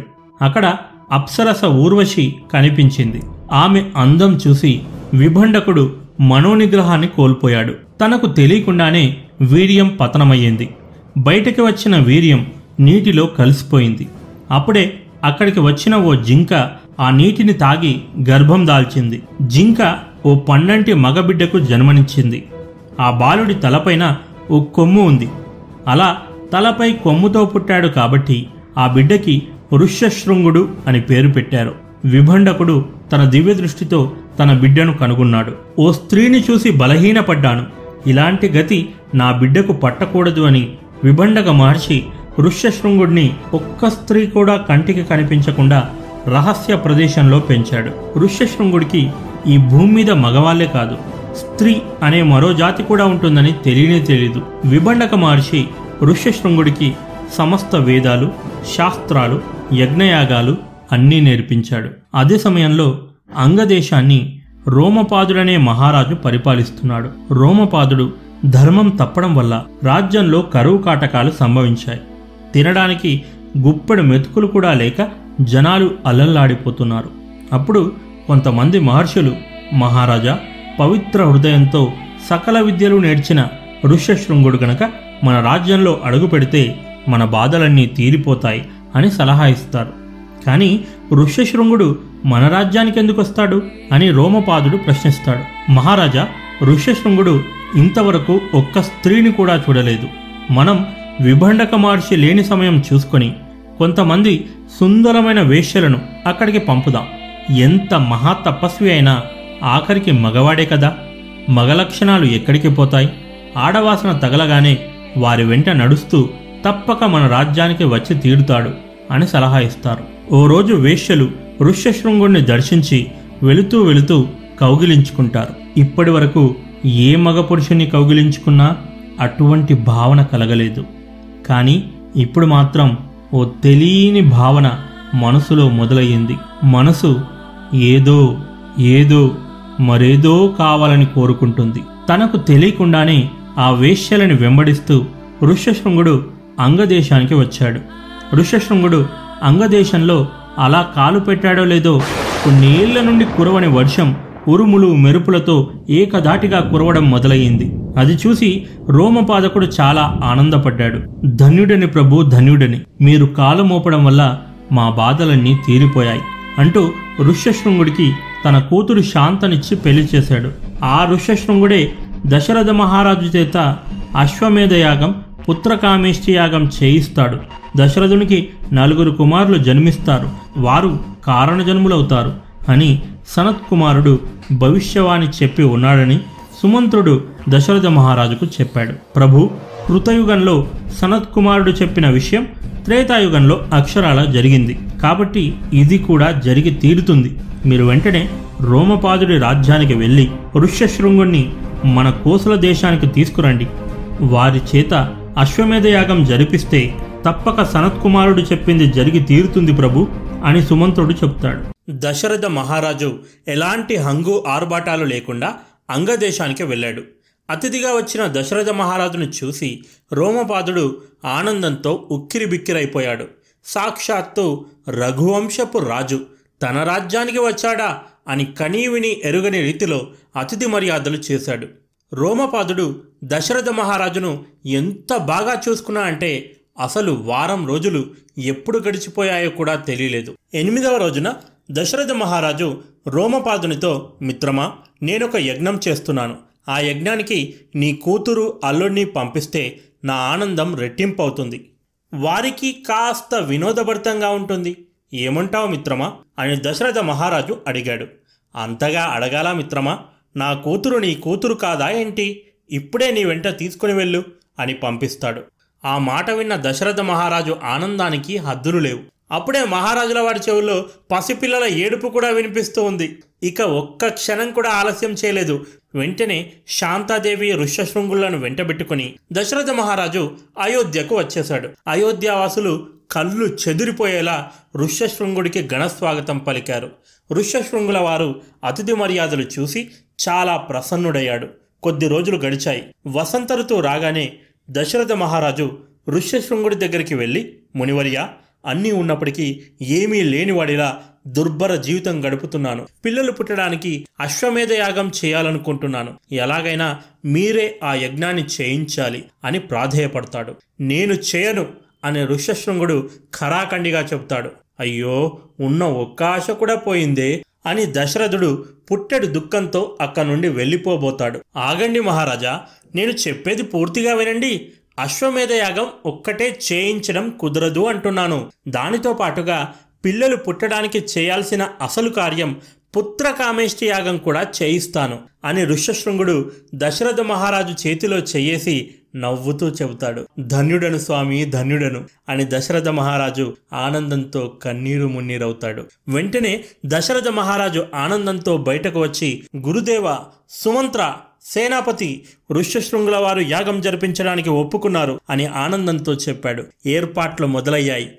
బంధుమిత్ర గణానికి చుట్టుపక్కల రాజ్యాలన్నింటికీ పేరు పేరున ఆహ్వానాన్ని పంపించారు. సమస్త రాజులు బంధుగణము అశ్వమేధ యాగానికి అతిథులుగా వచ్చారు. యాగం మొదలయ్యింది. గుర్రాన్ని వదిలిపెట్టారు. అప్పుడే సంవత్సర కాలం గడిచింది. అశ్వమేధ యాగం కోసం పంపించిన గుర్రం విజయవంతంగా అన్ని రాజ్యాలను గెలుచుకొని తిరిగొచ్చేసింది. ఆ తర్వాత ఋష్యశృంగుడు అశ్వమేధ యాగాన్ని దగ్గరుండి పరిపూర్ణంగా జరిపించాడు. వెంటనే పుత్రకామేష్టి యాగం మొదలుపెట్టాడు. వేద మంత్రాలతో అయోధ్యానగరం గుండె చప్పుడు దేవలోకం వరకు వినిపిస్తున్నది. దేవతలు యక్షులు గంధర్వులు కింపురుషులు యజ్ఞంలో తమ తమ భాగాలను తీసుకోవడానికి అక్కడికి వచ్చి నిలబడ్డారు. మనం ఎలాగైతే శుభకార్యాల్లో మన బంధువులు మిత్రులతో కలుస్తామో అలాగే దేవతలు ఇలాంటి యజ్ఞాలు పెద్ద పెద్ద శుభకార్యాలు జరిపినప్పుడు ఒక దగ్గరికి వస్తారు. మనలాగే వాళ్ళు ఎలాగున్నారు ఇంద్రదేవా? బాగున్నాను బ్రహ్మదేవా? అంటూ పలకరించుకుంటుంటారు. బ్రహ్మదేవుడు దేవతలందరినీ ఎలా ఉన్నారు దేవతలారా అని పలకరించాడు.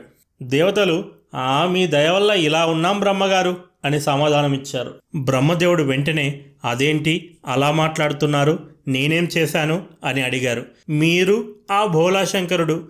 ఎవరు తపస్సు చేసినా వారికి వరాల మీద వరాలు ఇస్తుంటారు. వాడు మనవాడా పగవాడా అని కూడా ఆలోచించరు అన్నాడు ఇంద్రుడు.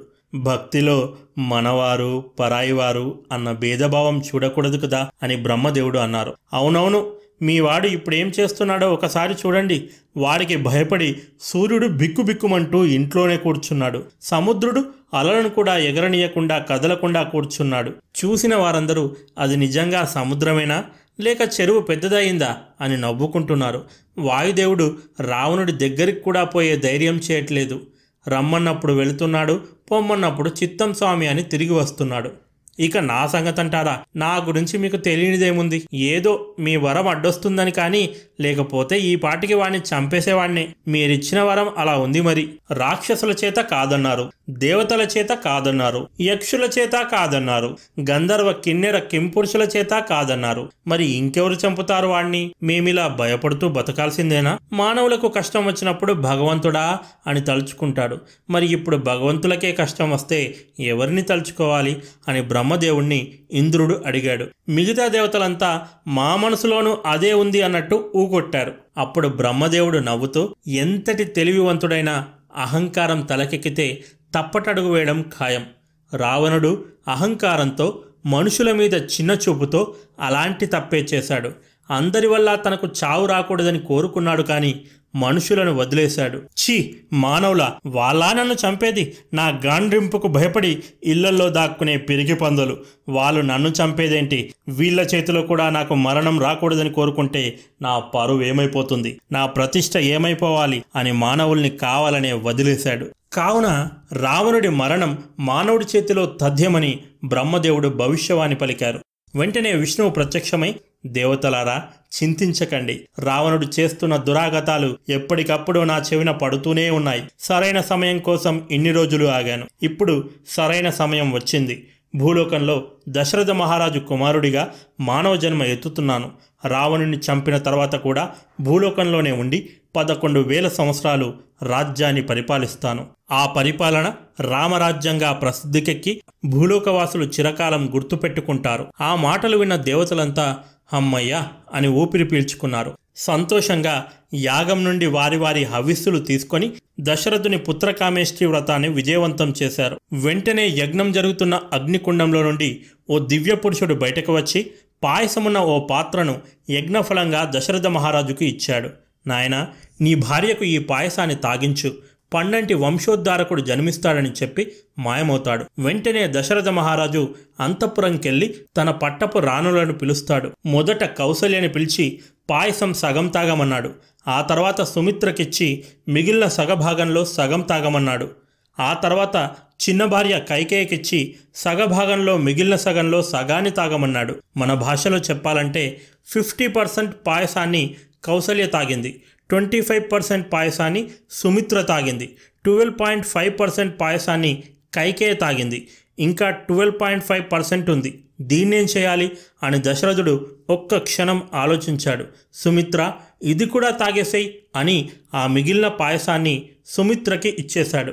అలా పాయసం రూపంలో ఉన్న విష్ణు భగవానుడి అంశ నాలుగు భాగాలుగా విడిపోయింది. యాగము విజయవంతంగా పూర్తయింది కాబట్టి దశరథ మహారాజు ఋష్యశృంగునికి ఋషులకు బ్రాహ్మణులకు దేశ ప్రజలకు కుప్పలు తెప్పలుగా బహుమానాలిచ్చి సత్కరించారు. పాయసం తాగించి పన్నెండు నెలలు గడిచాయి.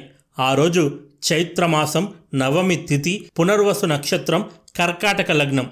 సాక్షాత్తు ఆ విష్ణు భగవానుడు కౌసల్య కడుపు నుండి బయటకు వచ్చి రామావతారంగా మానవ రూపంలో భూలోకంపై అవతరించాడు. మనకెలాగైతే సుఖదుఖాలు వస్తూ పోతుంటాయో ఆకలి దప్పులు కలుగుతుంటాయో వృద్ధాప్యం వైపు ఎలా అయితే పరుగులు తీస్తామో భూలోకంలో ఉన్న ఓ సాధారణ మానవుడు ఎలా అయితే జీవిస్తాడో అలా జీవించి చూయించాడు రాముడు.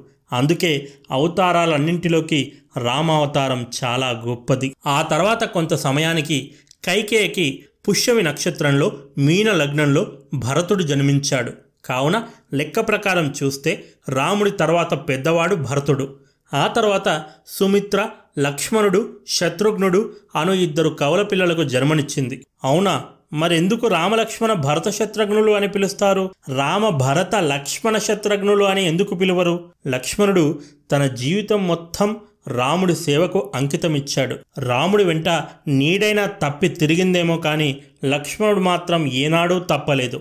అందుకే భరతుడు పెద్దవాడైనప్పటికీ లక్ష్మణుడి పేరునే రాముడితో పాటుగా జపిస్తారు. ఇక బలాబలాల విషయానికొస్తే నలుగురు విష్ణువు అవతారంలే అయినప్పటికీ సగం పాయస ఫలంగా జన్మించాడు కాబట్టి రాముడినే అసలు అవతారంగా పరిగణిస్తారు. బిడ్డలను చూస్తూ దశరథుడు ఆనందంతో ఉబ్బి తబ్బిబోతున్నాడు.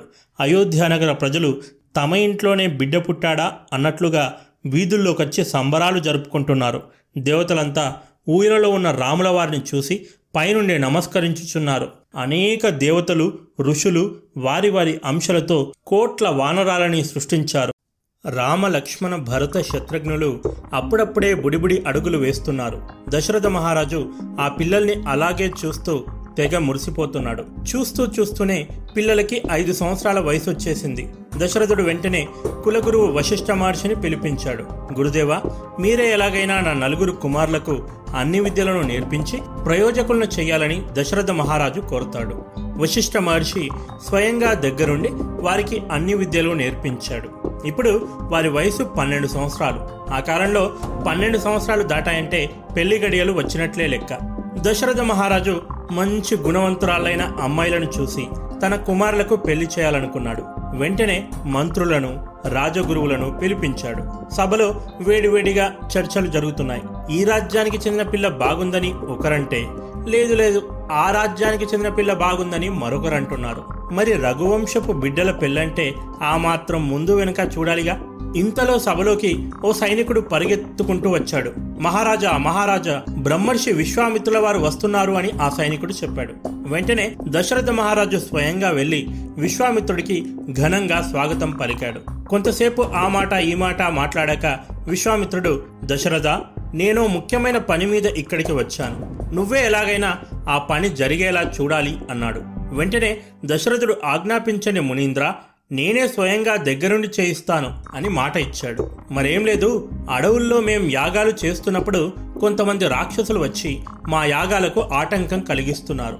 హోమగుండంలో రక్తాన్ని పోస్తున్నారు. జంతువులను చంపి అందులో వేసేస్తున్నారు. అందుకే ఇక్కడికి వచ్చాను అన్నాడు. ఆ అలాగా మునీంద్ర? ఆ రాక్షసుల అంతు నేను చూస్తాను. పదండి మునీంద్ర అని దశరథుడు ముందుకు నడిచాడు. ఆగు దశరథ నేనొచ్చింది నీకోసం కాదు నీ పెద్ద కుమారుడు రాముడి కోసం అన్నాడు. ఆ? నా కుమారుడి కోసమా? వాడికి ఇంకా పదహారేళ్ళైనా దాటలేదు. అందులోనూ భయంకరమైన రాక్షసులు అంటున్నారు ముక్కుపచ్చలారని రామయ్య వాళ్ళని ఎలా ఎదుర్కోగలడు? కావాలంటే నేను నా సైన్యం మొత్తం తీసుకొని వస్తాను అని దశరథ మహారాజు విశ్వామిత్రుల వారికి నచ్చజెప్పే ప్రయత్నం చేశాడు. నీ సైన్యమా? నీ సైన్యం వాళ్ళనేం చేస్తుంది? అని విశ్వామిత్రుడు ఒక్కో రాక్షసుడి గురించి చెప్పుకుంటూ వచ్చాడు. వాళ్ళందరి గురించి విని దశరథ మహారాజుకు చెమటలు పట్టేశాయి. అయ్యో ఒక్కొక్కడి గురించి వింటుంటేనే గుండె దడదడలాడుతుంది. నా రామయ్య వాళ్ళనెలా ఎదుర్కొనగలడు. మునీంద్ర నేనేమైపోయినా పర్వాలేదు. నా చివరి బొట్టు వరకు పోరాడతా. పదండి కానీ రాముణ్ణి మాత్రం రమ్మని అడగకండి. అని దశరథుడు ప్రాధేయపడ్డాడు. అది విన్న విశ్వామిత్రుడు కోపంతో ఊగిపోతున్నాడు. ఛీ నువ్వు ఒక రాజువేనా? ఇక్ష్వాకు వంశం పరువు తీస్తున్నావు. మాటిచ్చి తప్పుతావా? నువ్వు వద్దు నీ సహాయము వద్దు అని అక్కడి నుంచి వెళ్ళిపోబోయాడు. అప్పుడే వశిష్ఠ మహర్షి గారు లేచారు. మహారాజా ఏం చేస్తున్నావు? విశ్వామిత్రుడు సామాన్యుడు కాదు. ఆయన తలుచుకుంటే ఆ రాక్షసులందరినీ చంపడం ఆయనకి చిటికలో పని. కానీ ఆ కార్యం మన రాముల వారి చేతుల మీదుగా జరగాలని రాసిపెట్టి ఉంది.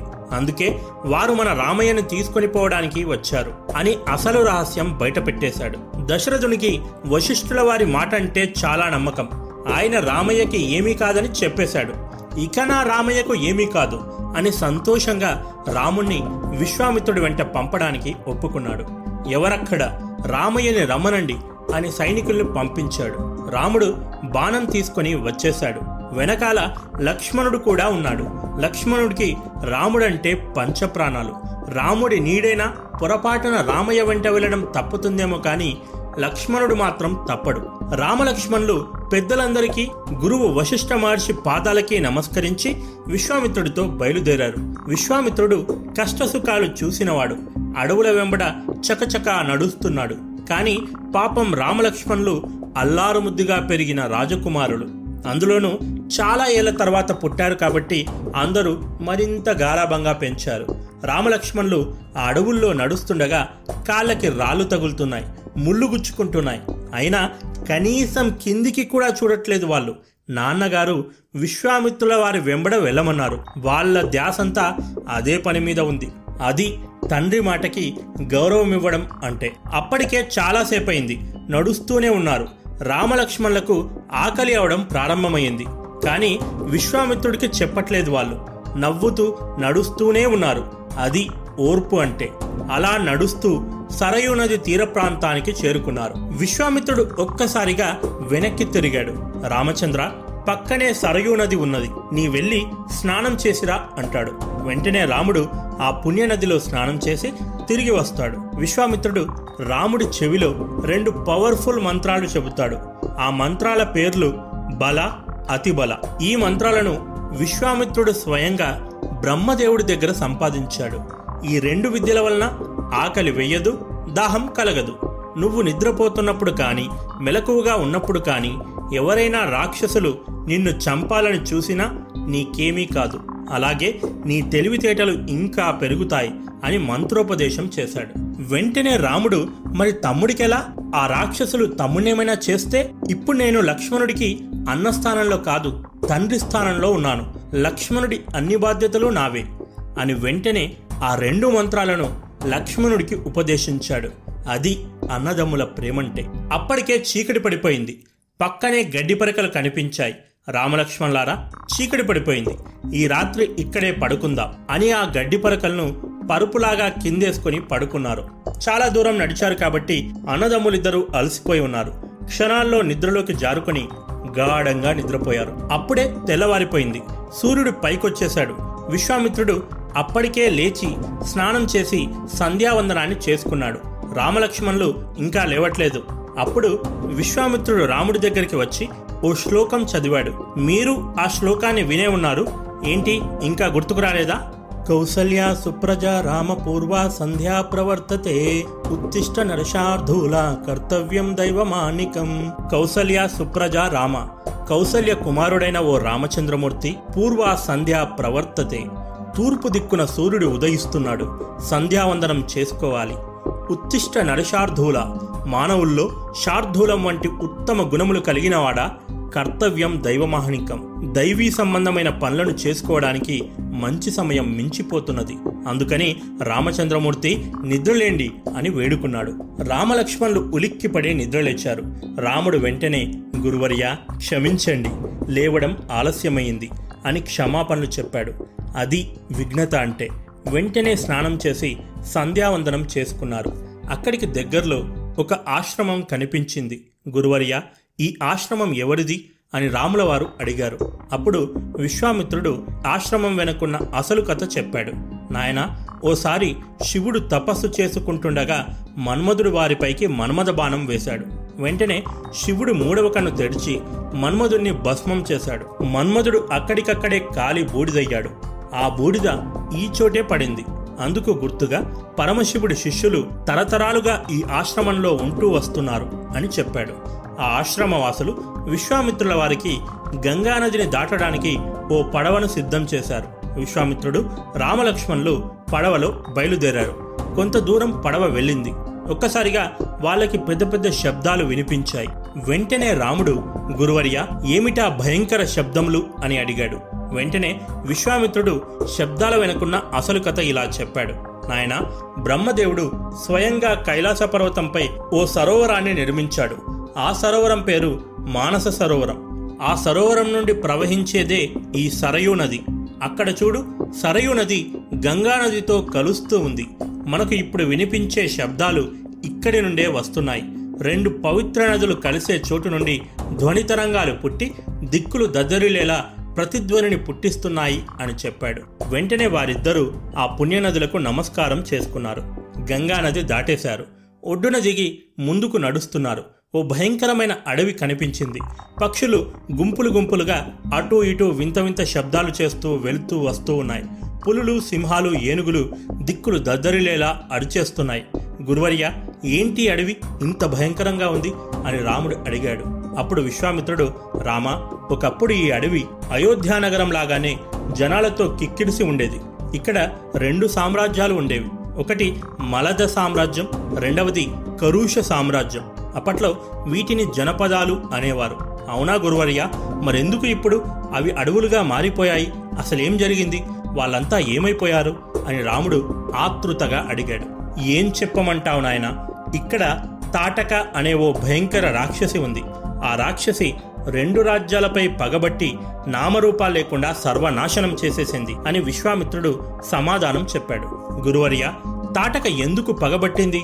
అసలు ఈ జనపదాలు ఎలా ఏర్పడ్డాయి? అని మళ్ళీ ప్రశ్నించాడు. ఒకప్పుడు దేవేంద్రుడు వృతాసురుడు అనే ఓ రాక్షసుని చంపేశాడు. వృతాసురుడు నిజానికి ఓ బ్రాహ్మణుడు. దాంతో అయ్యో ఘోరం జరిగిపోయిందే నాకు బ్రహ్మహత్యా పాపం చుట్టుకుందే అని ఇంద్రుడు లబోదిబోమంటున్నాడు బ్రహ్మహత్యా పాపం తగలడం వల్ల ఇంద్రుడి దేవత్వం పోయింది. మానవ గుణాలు వచ్చేశాయి. మనలాగా ఆకలవ్వడం తిన్నాక మలాన్ని విసర్జించడం ఒక మాటలో చెప్పాలంటే మనిషి అయిపోయాడు ఇప్పుడెలా? సాక్షాత్తు దేవతల రాజు ఇలా మానవ రూపంలో అడవులు పట్టుకుని తిరుగుతుంటే ఇక ఇంద్రలోకాన్ని ఎవరు పాలించాలి? ఇంద్రుడు కొంతమంది ఋషుల దగ్గరికి వెళ్ళాడు. ఏ ఋషుల దగ్గరికైతే అప్సరసలను పంపి వారి తపస్సును భంగం చేసే ప్రయత్నం చేసేవాడో అదిగో ఆ ఋషుల దగ్గరికే వెళ్ళి కాళ్ళావేలా పడుతున్నాడు. అందితే తల అందకపోతే కాళ్ళపై పడడం అంటే ఇదే కాబోలు. ఋషులు ఇంద్రుడు చేసిన పనులేవి మనసులో పెట్టుకోకుండా తమ తపస్సు కారణంగా వచ్చిన పవర్స్తో ఇంద్రుడి శాపం పోగొట్టారు. అలా ఇంద్రుడికి శాప విముక్తి కలిగింది. అప్పుడు అర్థమైంది ఇంద్రుడికి మానవ జన్మ అంటే ఎన్ని బాధలుంటాయో అని అందుకు గుర్తుగా ఆ ప్రాంతంలో అతని మలం పోయింది కాబట్టి మలదము అనే నగరాన్ని కట్టించాడు. యంగర్ జనరేషన్స్కి మలం అంటే ఏంటో తెలుసో తెలీదో. షిట్ అన్నమాట. అలాగే కరుషం తీరిపోయింది కాబట్టి కరుషము అనే నగరాన్ని నిర్మించాడు. కరుషము అంటే ఆకలి అని అర్థం. అలా ఇంద్రుడు స్వయంగా ఈ చోట రెండు నగరాలను కట్టించాడు. ఈ రెండు నగరాల్లో ప్రజలు సుఖశాంతులతో అష్టైశ్వర్యాలతో జీవించేవారు. ఆ తర్వాత ఏం జరిగింది గురువరయ్య అని రాముడు విశ్వామిత్రుని అడిగాడు. రాముడికి ఎప్పుడెప్పుడు ఆ మిస్టరీని తెలుసుకోవాలని తెగ ఆతృతగా ఉంది. నాయన ఆ కాలంలో సుకేతువు అనే ఓ యక్షుడు ఉండేవాడు. అతడికి పిల్లలు లేరు. పిల్లల కోసం బ్రహ్మగారిని ప్రసన్నం చేసుకోవడానికి ఘోరమైన తపస్సు చేశాడు. ఓ రోజు బ్రహ్మ ప్రత్యక్షమయ్యాడు. వెయ్యేనుగుల బలమున్న కూతురు పుడుతుందని వరమిచ్చాడు. ఆమె పేరే తాటక. చాలా అందగత్తె. ఆమెను ఒక్కసారి చూస్తే ఎంతటి వాడైనా ఆమె మోహంలో పడిపోవాల్సిందే. సుకేతువు తాటకను సుందుడికిచ్చి పెళ్ళి చేశాడు. వాళ్ళకి మారీచుడు అనేవాడు జన్మించాడు. తల్లికి వెయ్యేనుగుల బలం ఉంది కదా. అందులో కొంత జెనెటికల్గా మారీచుడికి కూడా వచ్చేసింది. చూడండి మన పురాణాల్లో ఎంత సైన్స్ ఉందో. ఇక ఆ ముగ్గురు మేం చాలా బలవంతులం. మమ్మల్ని ఎవరు ఏమీ చేయలేరు అని చుట్టుపక్కల వారిని పీడించుకు తినడం మొదలుపెట్టారు. ఋషుల యాగాలను అడ్డుకునేవారు. ఓ రోజు సుందుడు అలవాట్లో పొరపాటుగా అగస్త్య మహాముని తపస్సుకు భంగం కలిగించాడు. వెంటనే అగస్త్యుడు తన కమండలంలోండి కొన్ని నీళ్ళు తీసి సుందుడిపై చెల్లాడు. విధవ అక్కడికక్కడే కాలి బూడిదైపోయాడు. ఈ విషయం తాటకకి తెలిసిపోయింది. తన భర్తను చంపిన అగస్త్యునిపై విరుచుకుపడింది. ఛీ నీచురాల బ్రహ్మవరంతో పుట్టిన నీవు ఇంత పాపానికి ఒడిగడుతావా? నీ అందం మొత్తం పోయి చూడ్డానికే జుగుస్స పుట్టేలా అంద వికారంగా మారు. మహారాక్షసిగా మారి అడవులు పట్టుకుని తిరుగు అని శపించాడు. తాటక ఎంతో గర్వించే అందమంతా పోయినందుకు లబో దిబోమంది కోపంతో అగస్త్యుణ్ణి ఏమైనా చేద్దామా అంటే ఆయన మహా తపస్వి. ఆయన్నేమీ చేయలేకపోయింది. అత్త మీద కోపం దుత్త మీద తీసినట్లు ఏ ప్రాంతంలో అయితే అగస్త్యుడు తాటకని శపించాడో ఆ నగరాలను ధ్వంసం చేసేసింది. అలా మలద కరుష దేశాలు తాటక చేతుల్లో సర్వనాశనమైపోయాయి. జనాల్ని తాటక ఆహారంగా తినేసింది అని విశ్వామిత్రుడు రాముల వారికి అసలు రహస్యం చెప్పేశాడు. నాయన నువ్వే ఎలాగైనా ఆ తాటకని చంపాలి. భూలోకానికి తాటక బాధల నుండి విముక్తి కలిగించాలి అని విశ్వామిత్రుడు రాముల వారిని కోరాడు. విశ్వామిత్రుడు రాముడికి తాటక జన్మరాశి చెప్పి రామా ఈ విశ్వంలో తాటకను చంపడం నీ ఒక్కడి వల్ల మాత్రమే అవుతుంది. తాటక జనాలని తెగ హింసించేస్తుంది. రాజకుమారుడిగా జనాలను కాపాడడం నీ కర్తవ్యం. వెంటనే వెళ్ళి ఆ తాటకని చంపే అని ఆదేశించాడు. రాముడు ఒక్క క్షణం ఆలోచనలో పడ్డాడు. వెంటనే విశ్వామిత్రుడు రాముడి మనసులో ఏం ఆలోచిస్తున్నాడో తన యోగ దృష్టితో తెలుసుకున్నాడు. రామ ఒక క్షత్రియునయుండి ఆడదాన్ని ఎలా చంపాలి? అనేగా ఆలోచిస్తున్నావు? అధర్మానికి ఆడ మగ అనే లింగభేదాలు ఉండవు. అధర్మం ఎవరు చేసినా ఓ రాజుగా వారిని శిక్షించడం నీ కర్తవ్యం. పూర్వం మందర అనే ఒక స్త్రీ భూదేవిని చంపాలని ప్రయత్నించింది. వెంటనే దేవతల రాజు ఇంద్రుడు ప్రత్యక్షమై ఆ మందరను చంపేశాడు. అలాగే భృగుమహర్షి భార్య రాక్షసులకు అండగా ఉండి ఇంద్రుణ్ణి చంపడానికి ఓ వ్రతం మొదలుపెట్టింది. ఈ విషయం విష్ణువుకు తెలిసింది. వెంటనే విష్ణువు ప్రత్యక్షమై ఆమె తలను తన సుదర్శన చక్రంతో ఖండించాడు. ఇలా చెప్పుకుంటూ పోతే చాలా ఉదాహరణలున్నాయి. కాబట్టి నువ్వింకేమీ ఆలోచించకు అని విశ్వామిత్రుడు రాముడితో అన్నాడు. వెంటనే రాముడు మా నాన్నగారు మీరేం చెబితే అది చేయమని నాకు చెప్పారు. మహా తపస్వి అయిన మీరు ఏం చెప్పినా లోక కళ్యాణం కోసమే చెబుతారు. వెంటనే ఆ తాటక అంతు చూస్తాను గురువర్యా అన్నాడు. రాముడు తన ధనస్సును తీసి ధనుష్టంకారం చేశాడు. ఆ చప్పుడికి ముల్లోకాలన్నీ దద్దరిల్లిపోయాయి. ఒకేసారి వెయ్యి పిడుగులు పడితే ఆ శబ్దం ఎలా ఉంటుందో అంత భయంకరంగా ఉంది ఆ శబ్దం. ఆ శబ్దం విని పక్కనే ఉన్న తాటక ఉలిక్కిపడి నిద్రలేచింది. ఏంటి ఆ చప్పుడు?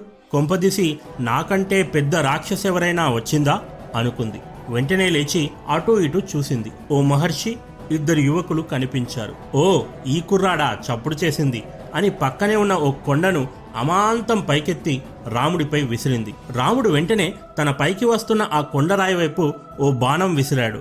ఆ కొండరాయికి బాణం తగలగానే రాయి ముక్కలు ముక్కలై పిండిలాగా మారిపోయి గాల్లో కలిసిపోయింది. రాముడు దయాగుణం కలవాడు. తాటకకి ఒక్క అవకాశం ఇవ్వాలని అనుకున్నాడు. తాటకను చంపకుండా రెండు కాళ్ళని బాణాలతో కొట్టి నరికేశాడు. అలాగైనా బుద్ధి తెచ్చుకొని తాటక మాయమై అక్క నుండి వెళ్ళిపోతుందేమో అనుకున్నాడు. కానీ తాటక మొండిగటం మళ్ళీ వాళ్ళపై రాళ్ళు వేయడం మొదలుపెట్టింది. ఇక లాభం లేదనుకుని రాముడు ఈసారి తాటక రెండు చేతులను కూడా నరికేశాడు. తాటకకు అయినా బుద్ధి రాలేదు. పర్వతంలాగా భారీ శరీరంతో ఉన్న తాటక ఒక్కసారిగా వాళ్ళపై పడి నుజ్జు నుజ్జు చేయాలని చూసింది. అలా పడుతున్నప్పుడు రాముడు సరిగ్గా తాటక గుండెపైకి ఓ బాణం కొట్టాడు. ఆ బాణం ఎంత బలంతో కొట్టాడంటే ఆ ఫోర్స్కి తాటక అక్కడికక్కడే గుండె పగిలి చనిపోయింది. ఇటు పడాల్సిన తాటక శరీరం ఆ ఫోర్స్కి గాల్లో ఎగిరి ఆపోజిట్ డైరెక్షన్లో పడిపోయింది. అలా రాక్షసుల్ని చంపడానికే జన్మించిన శ్రీహరి తాటకను చంపడంతో తన కౌంట్ మొదలుపెట్టాడు. తాటక చావగానే దేవతలంతా హమ్మయ్య అని ఊపిరి పీల్చుకున్నారు. కానీ ముందు ముందు ఇంకా పెద్ద పెద్ద రాక్షసులను చంపాల్సి ఉంది.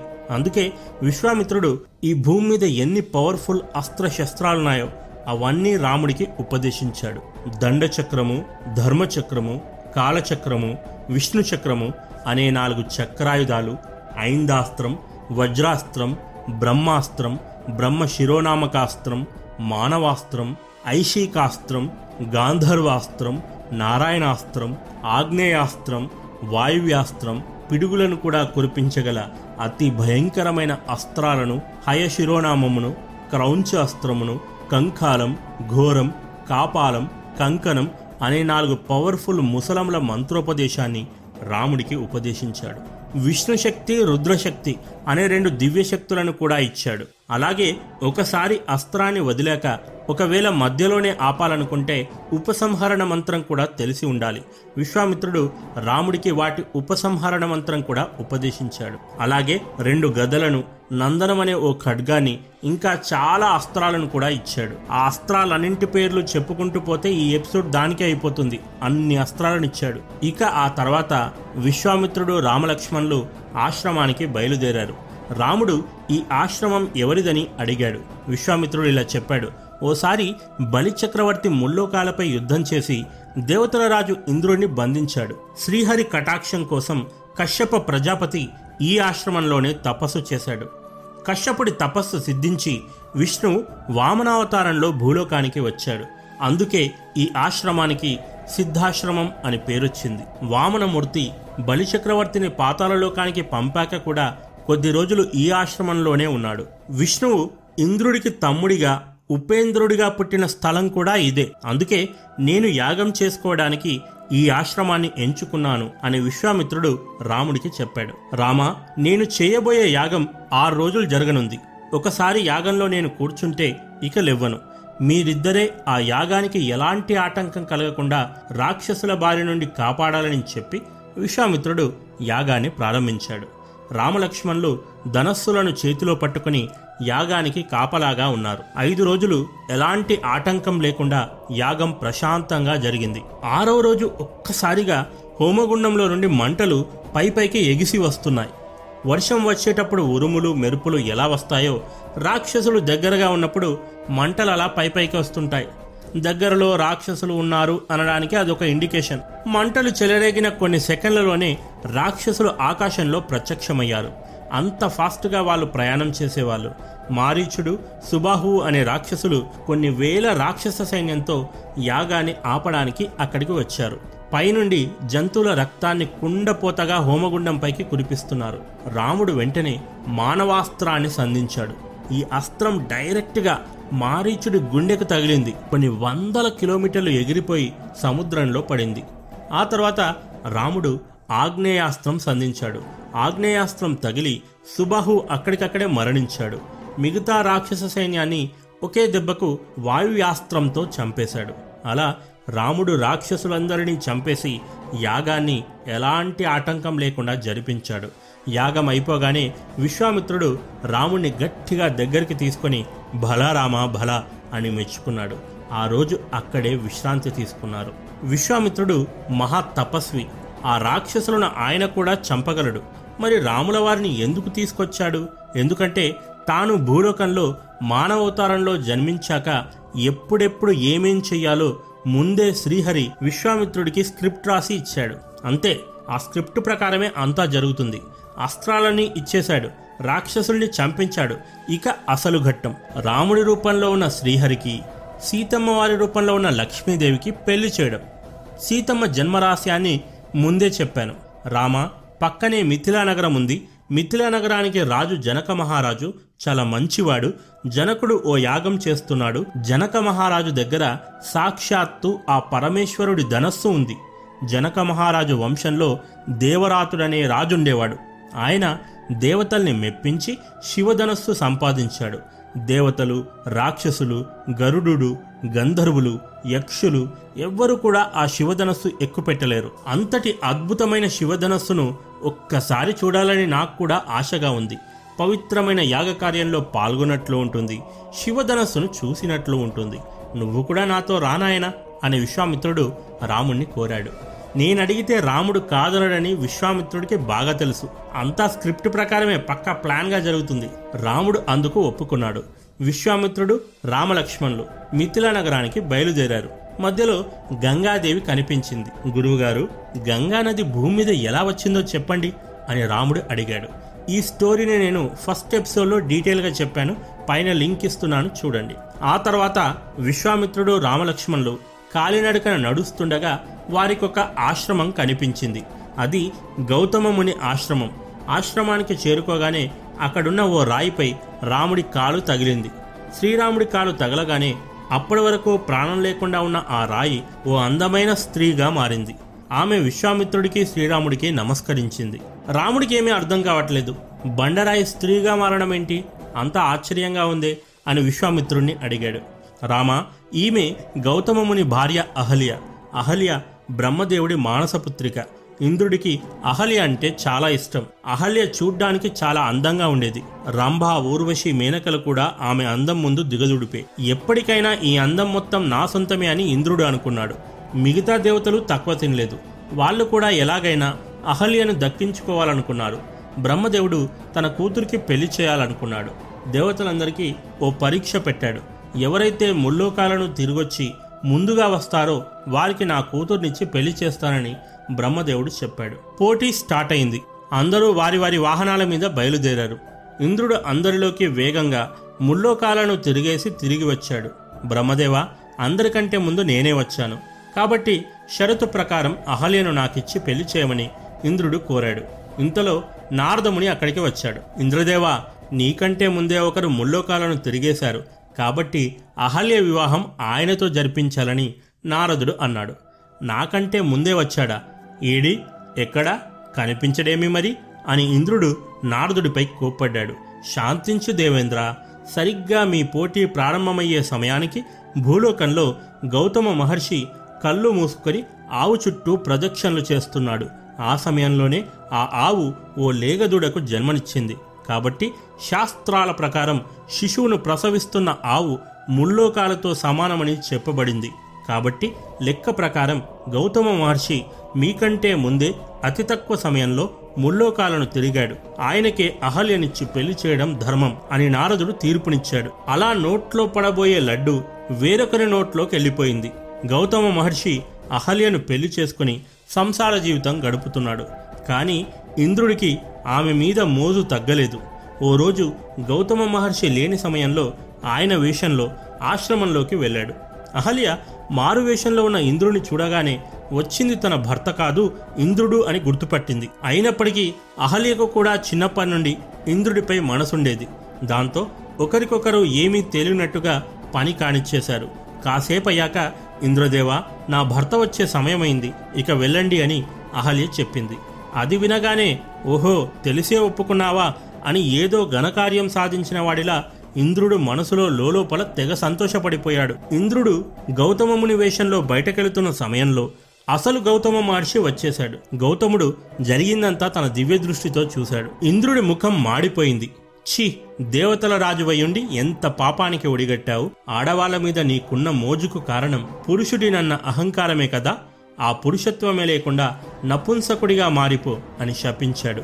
అలా గౌతమ మహర్షి శపించాడో లేదో ఇంద్రుడి అండములు జారి కింద పడిపోయాయి. ఇంద్రుడు లబోదిబోమంటూ అక్కడి నుండి వెళ్ళిపోయాడు. అహల్యని చేసిన పాపానికి ప్రాయచిత్తంగా ఇక్కడే ఓ బండరాయిలాగా మారిపోయి తపస్సు చేసుకుంటూ బ్రతుకు.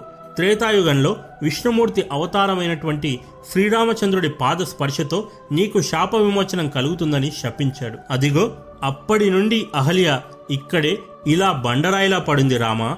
అని విశ్వామిత్రుడు అహల్య అసలు రహస్యాన్ని చెప్పాడు. ఇంతకీ అండాలు జారిపోయాక మన దేవేంద్రుడి పరిస్థితి గురించి చెప్పనేలేదు కదూ? ఇంద్రుడు దేవలోకానికి పోయి దేవతలందరితో జరిగిందంతా చెప్పాడు. అయ్యో దేవతల రాజుకు విషయం లేదని తెలిస్తే నలుగురిలో నవ్వుల పాలైపోతామే అందులోనూ రాక్షసులు గిచ్చిగిచ్చి మరీ ఏడిపిస్తారే అని వారు తలలు బాదుకున్నారు.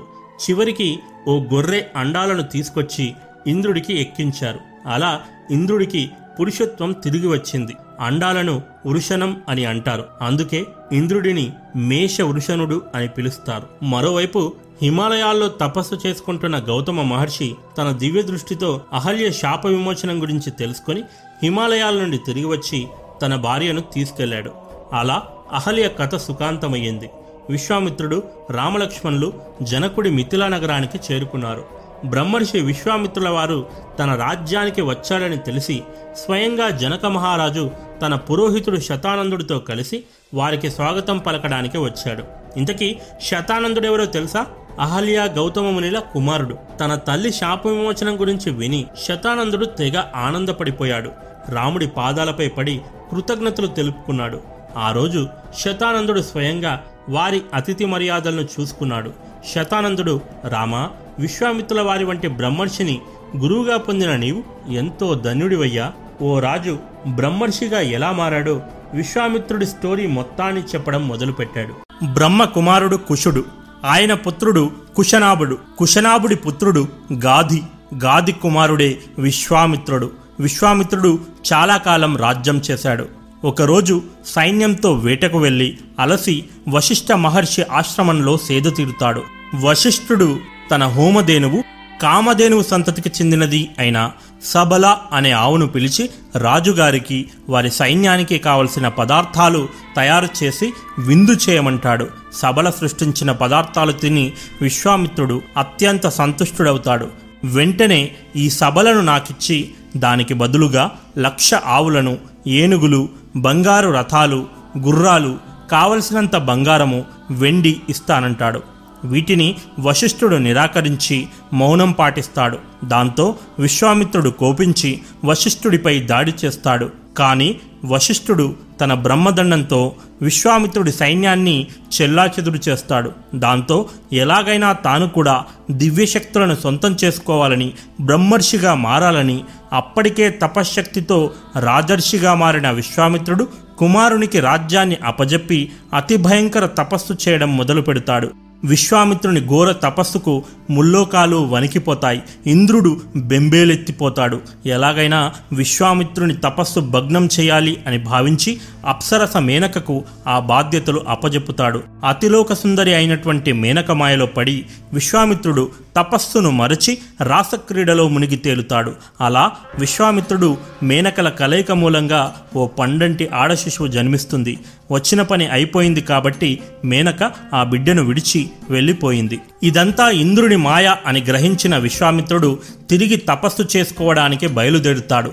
ఇక్ష్వాకు వంశంలో త్రిశంకుడు అనే ఒక రాజుండేవాడు. ఆ రాజు అనేక యజ్ఞయాగాలు దాన ధర్మాలు చేసేవాడు. ఓ రోజు త్రిశంకుడికి ఓ కోరిక పుట్టింది. ఎలాగైనా సరే చావకుండానే సశరీరంగా స్వర్గానికి వెళ్ళాలనుకున్నాడు. కానీ నిజానికి మనిషి చనిపోయాక తన ఆత్మ పాపపుణ్యాల ఫలితంగా నరకానికి గాని స్వర్గానికి గాని వెళుతుంది అని చెబుతారు. త్రిశంకుని కోరిక సృష్టి నియమాలకు విరుద్ధంగా ఉంది. అయినప్పటికీ త్రిశంకుడు తన గురువు వశిష్ఠుని దగ్గరికి వెళ్ళి గురువర్య నేను ప్రాణాలుండగానే స్వర్గానికి వెళ్ళాలనుకుంటున్నాను అని తన కోరిక బయటపెట్టాడు. అది వినగానే వశిష్ఠుడు నాయన ఇది అసాధ్యం. సృష్టి నియమాలకు విరుద్ధం. దీనికి నేను సహాయం చేయలేను అని చెప్పేశాడు. పోని అంతటితో త్రిశంకుడు ఊరుకున్నాడా? లేదు. వెంటనే వశిష్ఠుని వంద మంది కుమారుల దగ్గరికి వెళ్ళి మీరైనా నాకు సహాయం చేయండి అని అడిగాడు. వెంటనే వశిష్ఠుని కుమారులు నాన్నగారు తాను చెయ్యను అన్న పనిని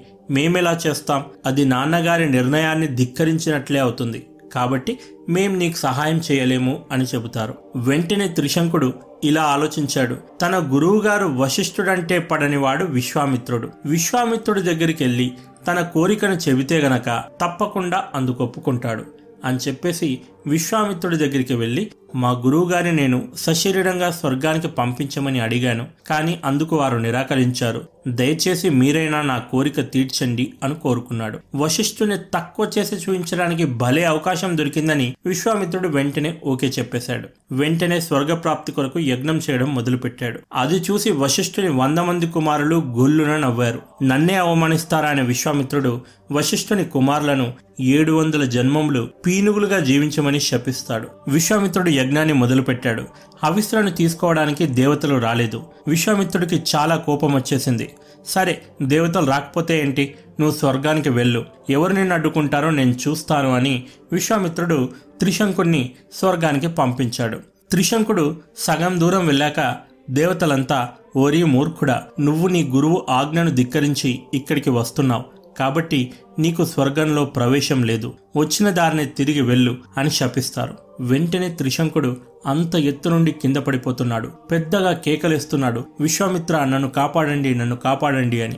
అప్పుడు విశ్వామిత్రుడు పైకి చూశాడు. త్రిశంకుడు కింద పడుతూ ఉన్నాడు. ఓహో దేవతలు ఇలా చేస్తున్నారా? దేవతలంతా నేను ఆశ్రయించిన వాడిని స్వర్గానికి రాకుండా అడ్డుకున్నారు కదా? సరే నేనే ఓ స్వర్గాన్ని సృష్టిస్తాను అని ఓ స్వర్గాన్ని సృష్టించాడు. త్రిశంకు కోసం ఆ స్వర్గాన్ని సృష్టించాడు కాబట్టి ఆ స్వర్గాన్ని త్రిశంకు స్వర్గం అంటారు. ఆ స్వర్గంలో నక్షత్రాలు పుట్టించాడు. దాన్ని పాలించడానికి ఓ దేవేంద్రుడిని పుట్టించాడు. ఇలాగే ఊరుకుంటే విశ్వామిత్రుడు ఇంకా ఎవరెవరిని పుట్టిస్తారో అని దేవతలంతా భయపడిపోయారు. తప్పైపోయింది విశ్వామిత్ర కావాలంటే ఆ త్రిశంకును ఆ స్వర్గంలోనే ఉండమనండి. కానీ ఇంకా మీరు కొత్త వారిని పుట్టించడం ఆపేయండి అని వేడుకున్నారు. అలా తనిచ్చిన మాట కోసం స్వర్గాన్నే సృష్టించాడు విశ్వామిత్రుడు. త్రిశంకుని ఆ విధంగా త్రిశంకు స్వర్గానికి పంపిన తర్వాత విశ్వామిత్రుడు తపస్సు చేసుకోవడం కోసం పశ్చిమ దిక్కుకు చేరుకుంటాడు. ఆ సమయంలో ఇక్ష్వాకు వంశానికి చెందిన అంబరీషుడు అనే మహారాజు అయోధ్యను పరిపాలిస్తున్నాడు. అంబరీషుడు అశ్వమేధ యాగాన్ని చేస్తున్నాడు. అశ్వమేధ యాగాన్ని అడ్డుకోవడానికి ఇంద్రుడు అశ్వాన్ని అపహరించాడు.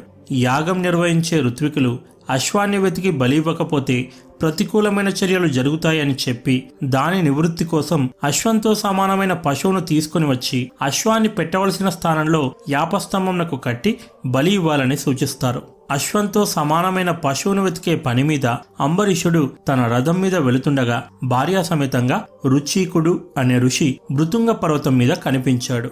ఆ ఋషికి తన కథ చెప్పి యాగ సమాప్తి కొరకు సహాయ రూపంగా ఋషి కుమారుణ్ణి అర్థిస్తాడు మొదటి సంతానం పూర్వకర్మ సుకృతం వల్ల జన్మిస్తుంది కనుక మొదటి సంతానాన్ని ఇవ్వలేనని మిగిలిన సంతానం విషయంలో తన భార్యను అడగవలసిందిగా ఆ ఋషి చెప్తాడు. చివరి సంతానమైన శునేకుని ఇవ్వడానికి తల్లి నిరాకరిస్తుంది.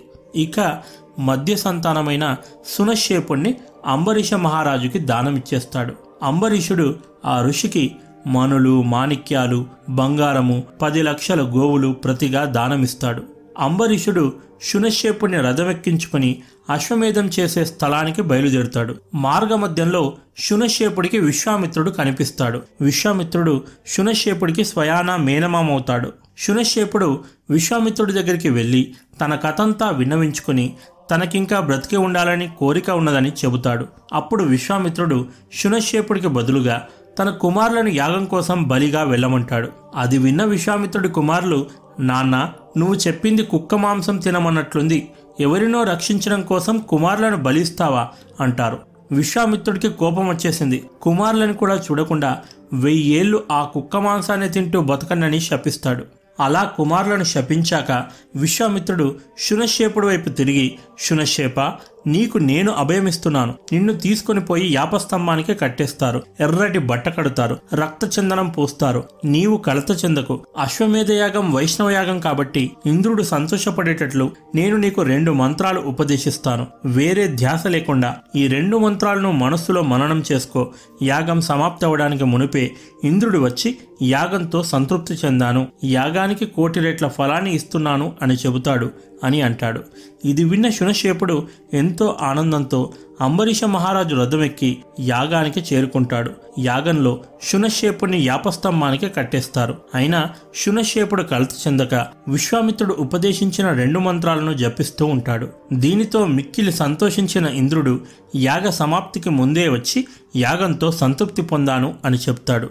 అంతేకాకుండా శునశేపునికి దీర్ఘాయు ఇవ్వడంతో శునశేపుడు యాపస్తంభం నుండి విడుదలై స్వేచ్ఛగా తపస్సు చేసుకోవడానికి వెళ్ళిపోతాడు. అలా విశ్వామిత్రుడికి కోపం వస్తే తన పర అన్న భేదం లేకుండా సొంత కుమారులను కూడా శపించాడు. బ్రహ్మర్షి కావడానికి విశ్వామిత్రుడు మళ్ళీ తపస్సు చేయడం మొదలుపెట్టాడు. వెయ్యి సంవత్సరాలు గడిచాయి. విశ్వామిత్రుడి తపస్సు ప్రభావానికి భూమి కంపించుచున్నది. దేవతలంతా గడగడ వణికిపోతున్నారు. అప్పుడు దేవేంద్రుడు ఎలాగైనా విశ్వామిత్రుడి తపస్సును భంగం చేయాలని ఈసారి రంభను పంపించాడు. కానీ విశ్వామిత్రుడు ఒక్కసారంటే మోసపోయాడు. ఈసారి ఇదంతా ఆ దేవేంద్రుడి మాయ అని పసిగట్టేశాడు. వెంటనే ఒక్క చూపు చూశాడంతే. రంభ అక్క నుండి అటే పారిపోయింది. విశ్వామిత్రుడు మళ్ళీ తపస్సు చేయడం మొదలుపెట్టాడు. వెయ్యి సంవత్సరాలు గడిచాయి. బ్రహ్మదేవుడు విశ్వామిత్రుడి తపస్సుకు మెచ్చి ప్రత్యక్షమయ్యాడు. విశ్వామిత్ర ఈ రోజు నుండి నువ్వు ఋషివయ్యావు అని వరమిచ్చాడు. కానీ విశ్వామిత్రుడు ఆ వరంతో సంతృప్తి పడలేదు. మళ్ళీ తపస్సు చేయడం మొదలుపెట్టాడు.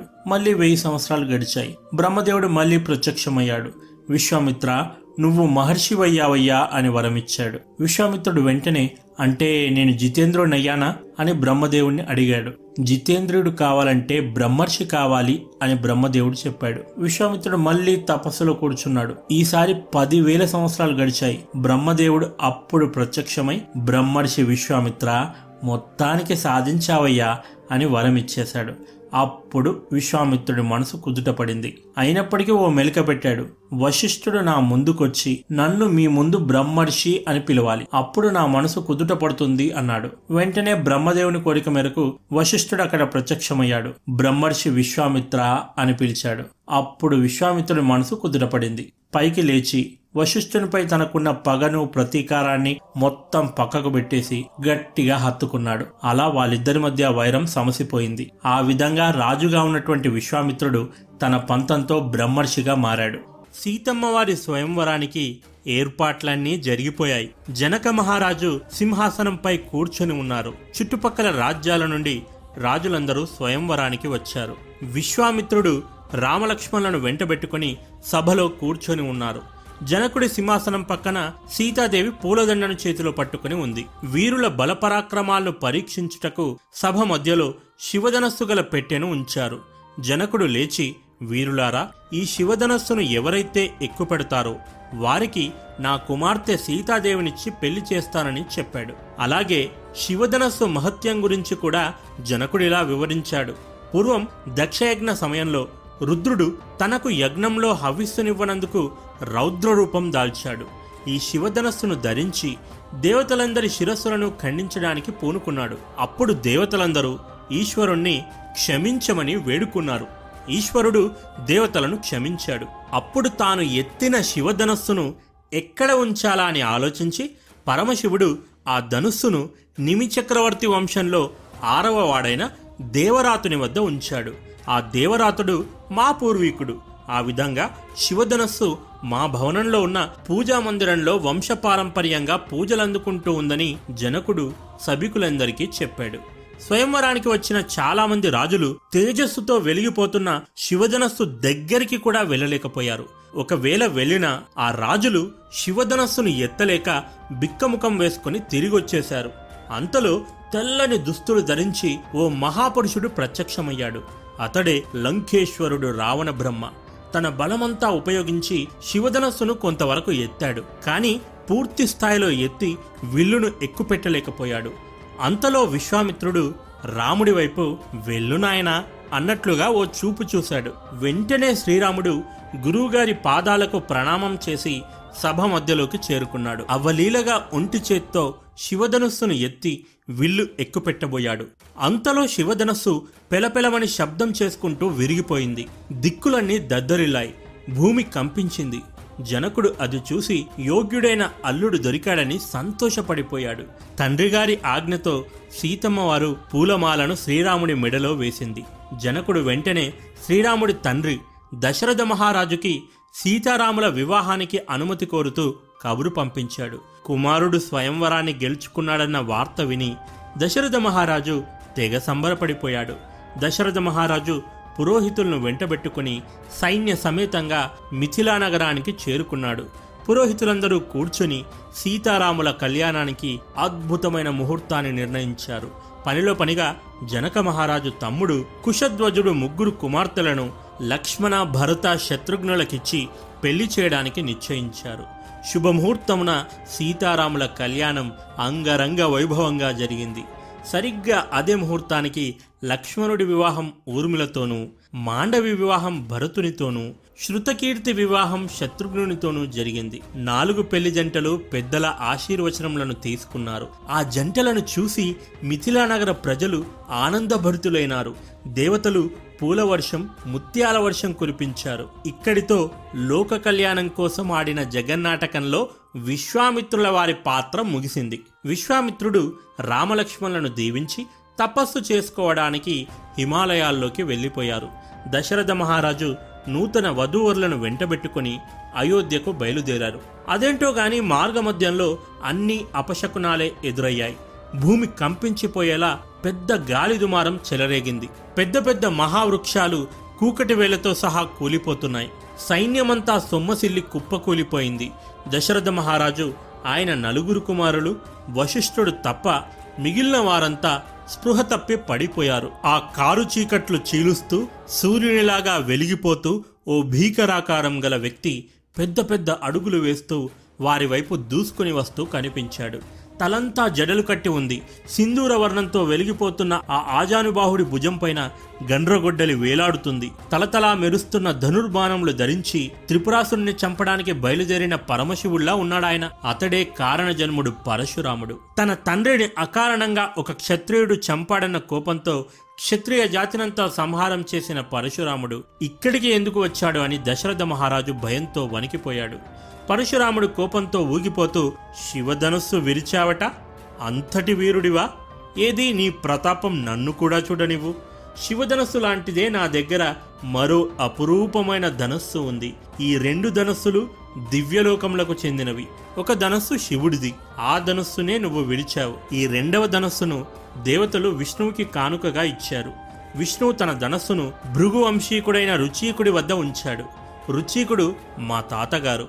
తాతగారి నుండి ఈ ధనస్సు నాన్నగారు జమదగ్ని దగ్గరికి వారి నుండి నా దగ్గరికి వచ్చింది. ఈ విష్ణు చాపంను ఎక్కుపెట్టి చూయించు అప్పుడు ఒప్పుకుంటాను నువ్వు వీరుడవని అని ఆ ధనుస్సును రాముడికిచ్చాడు. వెంటనే రాముడు పరశురాముని చేతుల్లో ఉన్న విష్ణు ధనస్సును తీసుకుని త్రాడు కూర్చి అవలీలగా ఎక్కుపెట్టాడు.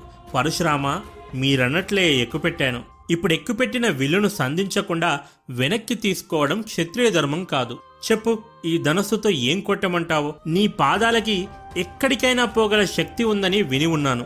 ఆ పాదాలను కొట్టమంటావా? లేక నీవు ఇప్పటిదాకా తపస్సు చేసి సంపాదించుకున్న తపోఫలం మీద కొట్టమంటావా? ఏదో ఒకటి చెప్పు అని శ్రీరాముడు అన్నాడు. అప్పుడు విష్ణుధనస్సును ఎక్కుపెట్టింది మరెవరో కాదు సాక్షాత్తు ఆ విష్ణుమూర్తి అని పరశురాముడు తెలుసుకున్నాడు. క్షమించమని చేతులు జోడించి శ్రీరాముడికి నమస్కరించాడు. రామా నేను క్షత్రియ సంహారం చేసి ఈ భూమినంతా కశ్యపునకు ఇచ్చాను. అప్పుడు కశ్యపుడు నన్ను ఈ దేశంలో నివసించవద్దు అని ఆజ్ఞాపించాడు. అందుకని నేను మహేంద్ర పర్వతం మీద తపస్సు చేసుకుంటున్నాను. నువ్వు నా గమనశక్తిని నీ బాణంతో హరిస్తే నేను మహేంద్రగిరికి పోలేను. కాబట్టి అందుకు బదులు నా తపోఫలాన్నంతా నీ బాణంతో సంధించు. తర్వాత నేను మహేంద్రగిరికి పోతాను. అన్నాడు పరశురాముడు. రాముడు విడిచిన బాణం వల్ల పరశురాముడి స్వార్జిత పుణ్యలోక ప్రాపణ శక్తి నశించిపోయింది. పరశురాముడు శ్రీరామునికి నమస్కరించి మహేంద్రగిరికి వెళ్ళిపోయాడు. దశరథుడు రాముని ప్రతాపాన్ని చూసి ఆనందంతో కౌగిలించుకున్నాడు. అందరూ సంతోషంతో అయోధ్యకి చేరుకున్నారు. దశరథుడు కొడుకులను కోడలను చూసుకొని మురిసిపోతుండేవాడు. ఇక అత్తలు సరే సరి కోడళ్ళ మీద ఈగలు కూడా వాలనీయకుండా చూసుకొని సంబరపడిపోతున్నారు. ఓసారి భరత శత్రుఘ్నులు మేనమామ ఇంటికి వెళ్ళిపోయారు. అక్కడ ఆనందంగా కొద్ది రోజులు గడుపుతున్నారు. ఒకరోజు దశరథుడు పురోహితులను మంత్రులందరినీ పిలిపించాడు. వశిష్ఠునితో గురుదేవా నాకు వయస్సు పెరిగిపోయింది. ఇక రాజ్యభారం వహించలేను. యోగ్యుడైన నా పెద్ద కుమారుడు రాముడికి పట్టాభిషేకం చేయాలని అనుకుంటున్నాను. మీ అభిప్రాయం ఏంటో తెలియజేయండి అన్నాడు. వశిష్ఠునితో సహా సభలో ఉన్న వారంతా మంచి నిర్ణయం అని ఒకేసారి అన్నారు. అది విని సభికులంతా గొల్లున నవ్వుకున్నారు. రాముడి పట్టాభిషేకానికి ముహూర్తం ఖరారయ్యింది. ఈ విషయం తెలిసిన అయోధ్యావాసులు సంబరాలు జరుపుకున్నారు. ఎటు చూసిన తోరణాలు పువ్వులు మంగళ వాద్యాలు నాట్యాలతో నగరమంతా నిమిషాల మీద చాలా కోలాహలంగా చూడముచ్చటగా మారిపోయింది. ఓ పక్క నగరమంతా ఆనందంగా ఉంటే కైకేయి దాసి మందార కుళ్ళుకుంది. ఆ దాసి కైకేయి దగ్గరికి వెళ్ళి కైకమ్మ నీకు జరగరాని అన్యాయం జరుగుతున్నది. రామునికి పట్టాభిషేకం జరిగితే మన భరతుడేమైపోవాలి? దశరథుని తర్వాత నీవు ఆ కౌసల్యకు నీ కొడుకు రాముడికి ఊడిగం చేస్తూ బతకాలి. అని విషం కక్కింది. కొడుకు మీద ప్రేమతో కైకేయి మందర మాటల్లో పడిపోయింది. ఎవరో చనిపోయినట్లు జుట్టు విరేసుకొని మందిరంలో ఏడుస్తూ కూర్చుంది. మరోవైపు రాముడి పట్టాభిషేకం గురించి నా ప్రియమైన రాణికి నేనే స్వయంగా చెబుతానని దశరథుడు ఎంతో ఆతృతతో కైకేయి మందిరానికి వచ్చాడు. వచ్చేసరికి మందిరమంతా చిమ్మ చీకటి జీవచ్వంలా జుట్టు విరబోసుకొని పడి ఉన్న కైకేయి. కైకేయి ఏమిటలా ఉన్నావు? రేపు నీ రాముడి పట్టాభిషేకమని నీకు తెలియదా? ఆ విషయమే నీతో స్వయంగా చెబుదామని నేనే వచ్చాను. నా రాముడు నా కొడుకు రాముడు కాదు. భరతుడని మర్చిపోయావా స్వామి? గతంలో శంబరాసురుడికి దేవతలకి మధ్య జరిగిన యుద్ధంలో మీతో పాటు యుద్ధానికి నేను కూడా వచ్చాను. మీరు ప్రాణాపాయ స్థితిలో ఉంటే నేను మిమ్మల్ని కాపాడాను. అప్పుడు మీరు నాకు రెండు వరాలు కోరుకోమన్నారు. సమయం వచ్చినప్పుడు కోరుకుంటాను అని చెప్పాను. గుర్తుందా? అవును గుర్తుంది. కానీ అవన్నీ ఇప్పుడెందుకు కైకేయి? ఆ వరాలు నేను ఇప్పుడు కోరుకోవాలనుకుంటున్నాను. సందేహం దేనికి దేవి? తప్పకుండా ఇస్తాను కోరుకో అన్నాడు దశరథుడు. నా మొదటి కోరిక రాముడికి బదులుగా నా కుమారుడు భరతునికి పట్టాభిషేకం చేయాలి రెండవ కోరిక రాముణ్ణి పద్నాలుగేళ్ళు వనవాసానికి పంపాలి అని కైకేయి అడిగింది. ఆ మాటలు వినగానే దశరథుడు మూర్ఛపోయి మంచాన పడిపోయాడు. తెల్లారిపోయింది. సుమంత్రుడు రాజుగారిని తీసుకెళ్ళడానికి వచ్చాడు. దశరథుడు పడుకుని ఉన్నాడు. కైకేయి బయటకు వచ్చి రాజుగారు వెంటనే రాముణ్ణి చూడాలనుకుంటున్నారు అని సుమంత్రుడికి చెప్పింది. సుమంత్రుడు అలాగే రాముణ్ణి రాజమందిరంనకు తీసుకుని వచ్చాడు. చూసేసరికి దశరథుడు చలనం లేకుండా పడి ఉన్నాడు. కైకేయి జరిగిందంతా రాముడికి చెప్పింది. శ్రీరాముడు సంతోషంగా కైకేయి షరతులకు ఒప్పుకున్నాడు. అలాగే అమ్మా ఈ క్షణమే వనవాసానికి బయలుదేరుతాను అని కైకేయికి మాట ఇచ్చాడు. జరిగిందంతా చూస్తూ దశరథుడు కైకేయిపై కోపంతో రగిలిపోతున్నాడు.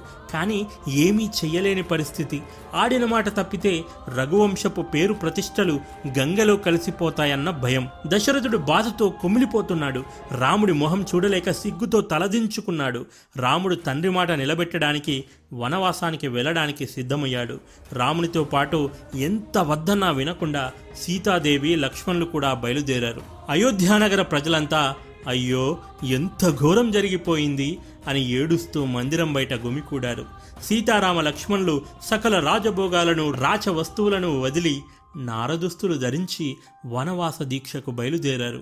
వెళ్ళే ముందు రాముడు తండ్రి గారైన దశరథుని పాదాలకు నమస్కరించాడు. ఒక్కసారిగా దశరథుడు పైకి లేచి రాముణ్ణి గట్టిగా హత్తుకున్నాడు. నన్ను మన్నించు రామా మన్నించు. నీ వియోగంలో నేను బతకలేను రామా అని కన్నీరు మున్నీరయ్యాడు. శ్రీరాముడు దశరథుడి కన్నీళ్ళు తుడిచి వెళ్ళొస్తాను నాన్నగారు అని ఆశీర్వచనములు తీసుకున్నాడు. పెద్దలందరికీ నమస్కరించి సీతారామ లక్ష్మణులు వనవాసానికి బయలుదేరారు. శృంగిబేరపురం రాజు గుహుని సహాయంతో సీతారామ లక్ష్మణులు గంగానదిని దాటి దక్షిణ తీరం చేరుకున్నారు. భరద్వాజముని ఆశ్రమంలో ఓ రోజు విశ్రాంతి తీసుకొని మరునాడు చిత్రకూట పర్వతాన్ని చేరుకున్నారు. చుట్టూ పచ్చని పూల చెట్లతో ఆ ప్రదేశం చూడముచ్చటగా ఉంది. అక్కడే ఓ అందమైన కుటీరాన్ని కట్టుకొని సీతారామ లక్ష్మణులు ఉంటున్నారు. మరోవైపు రాముడి వియోగాన్ని తట్టుకోలేక దశరథుడు రామ రామ అంటూ ఏడ్చి ఏడ్చి మరణించాడు. తండ్రికి అంత్యక్రియలు నిర్వహించడానికి భరత శత్రుఘ్నులను పిలిపించారు. విషయం తెలుసుకున్న భరతుడు తల్లి కైకేయికి చివాట్లు పెట్టాడు. నా అన్న రాముడు లేని రాజ్యాన్ని నేనేలుతానని ఎలా అనుకున్నావు? అని నిలదీశాడు. కన్న తల్లి కంటే నిన్నే ఎక్కువగా ప్రేమించాడే. అలాంటి రాముణ్ణి వనవాసానికి వెళ్ళమని అడగడానికి నీకు నోరెలా వచ్చిందమ్మా అంటూ గుండెలు బాదుకుంటూ ఏడ్చాడు. భరతుడు తండ్రికి అంత్యక్రియలు చేసి అశుచి తీరగానే రాముణ్ణి మళ్ళీ అయోధ్యకు తీసుకురావడానికి అడవికి బయలుదేరాడు. మేము వస్తామని ముగ్గురు తల్లులు గురువు వశిష్ఠుడు తమ్ముడు శత్రుఘ్నుడు వెంట వచ్చారు. తండ్రి మరణ వార్త విని రాముడు కన్నీరు మున్నీరయ్యాడు. అన్నా నీ రాజ్యాన్ని నువ్వే ఏలుకో నువ్వు లేని ఆ రాజ్యం నాకెందుకు? అని భరతుడు రాముడి కాళ్ళ మీద పడి ప్రాధేయపడ్డాడు. కైకేయి కూడా రామా ఈ తల్లిని క్షమించి రావయ్యా అని బ్రతిమిలాడింది. అప్పుడు రాముడు ఒకే మాట అన్నాడు. నా తండ్రి దశరథుడు వచ్చి రమ్మని చెబితే తప్పకుండా వస్తాను. ఇప్పుడు నేను అయోధ్యకి వస్తే తండ్రికిచ్చిన మాట తప్పినవాడనవుతాను. దయచేసి మీరు తిరిగి వెళ్ళిపోండి అని ఖరాఖండిగా చెప్పేశాడు. చేసేదేమీ లేక సరే అన్నా నీ పాదుకలు ఇవ్వు. వాటికి పట్టాభిషేకం చేసి సింహాసనంపై ఉంచుతాను. నీవు తిరిగొచ్చే వరకు నీ సేవకుడిగా రాజ్యాన్ని చూసుకుంటాను అని చెప్పి భరతుడు పాదుకలను తీసుకుని అయోధ్యకు తిరిగి వచ్చాడు. ఇక్కడే ఉంటే వీళ్ళు మళ్ళీ మళ్ళీ వస్తారని సీతారామ లక్ష్మణులు ఆ ప్రదేశాన్ని వదిలి ఓ భయంకరమైన దండకారణ్యంలోకి వెళతారు. అక్కడ అగస్య మహాముని ఆశ్రమం కనిపించింది. అగస్యుడు శ్రీరాముణ్ణి చూడగానే వచ్చావా నాయనా? నీకోసమే ఎదురు చూస్తున్నానని సాదరంగా వారిని ఆహ్వానించాడు. కడుపు నిండా భోజనం పెట్టి ఆతిథ్యమిచ్చాడు. దివ్యశక్తులు కలిగిన ధనస్సును శ్రీరాముడికి కానుకగా ఇచ్చాడు. సీతారామ లక్ష్మణులు అగస్యముని ఆశ్రమం నుండి నేరుగా పంచవటికి చేరుకున్నారు. ఇక్కడే ఓ కుటీరాన్ని నిర్మించుకొని నివసించడం మొదలుపెట్టారు. ఇక్కడే రావణుడి చెల్లెలు శూర్పనక రాముణ్ణి చూసి మోహించింది.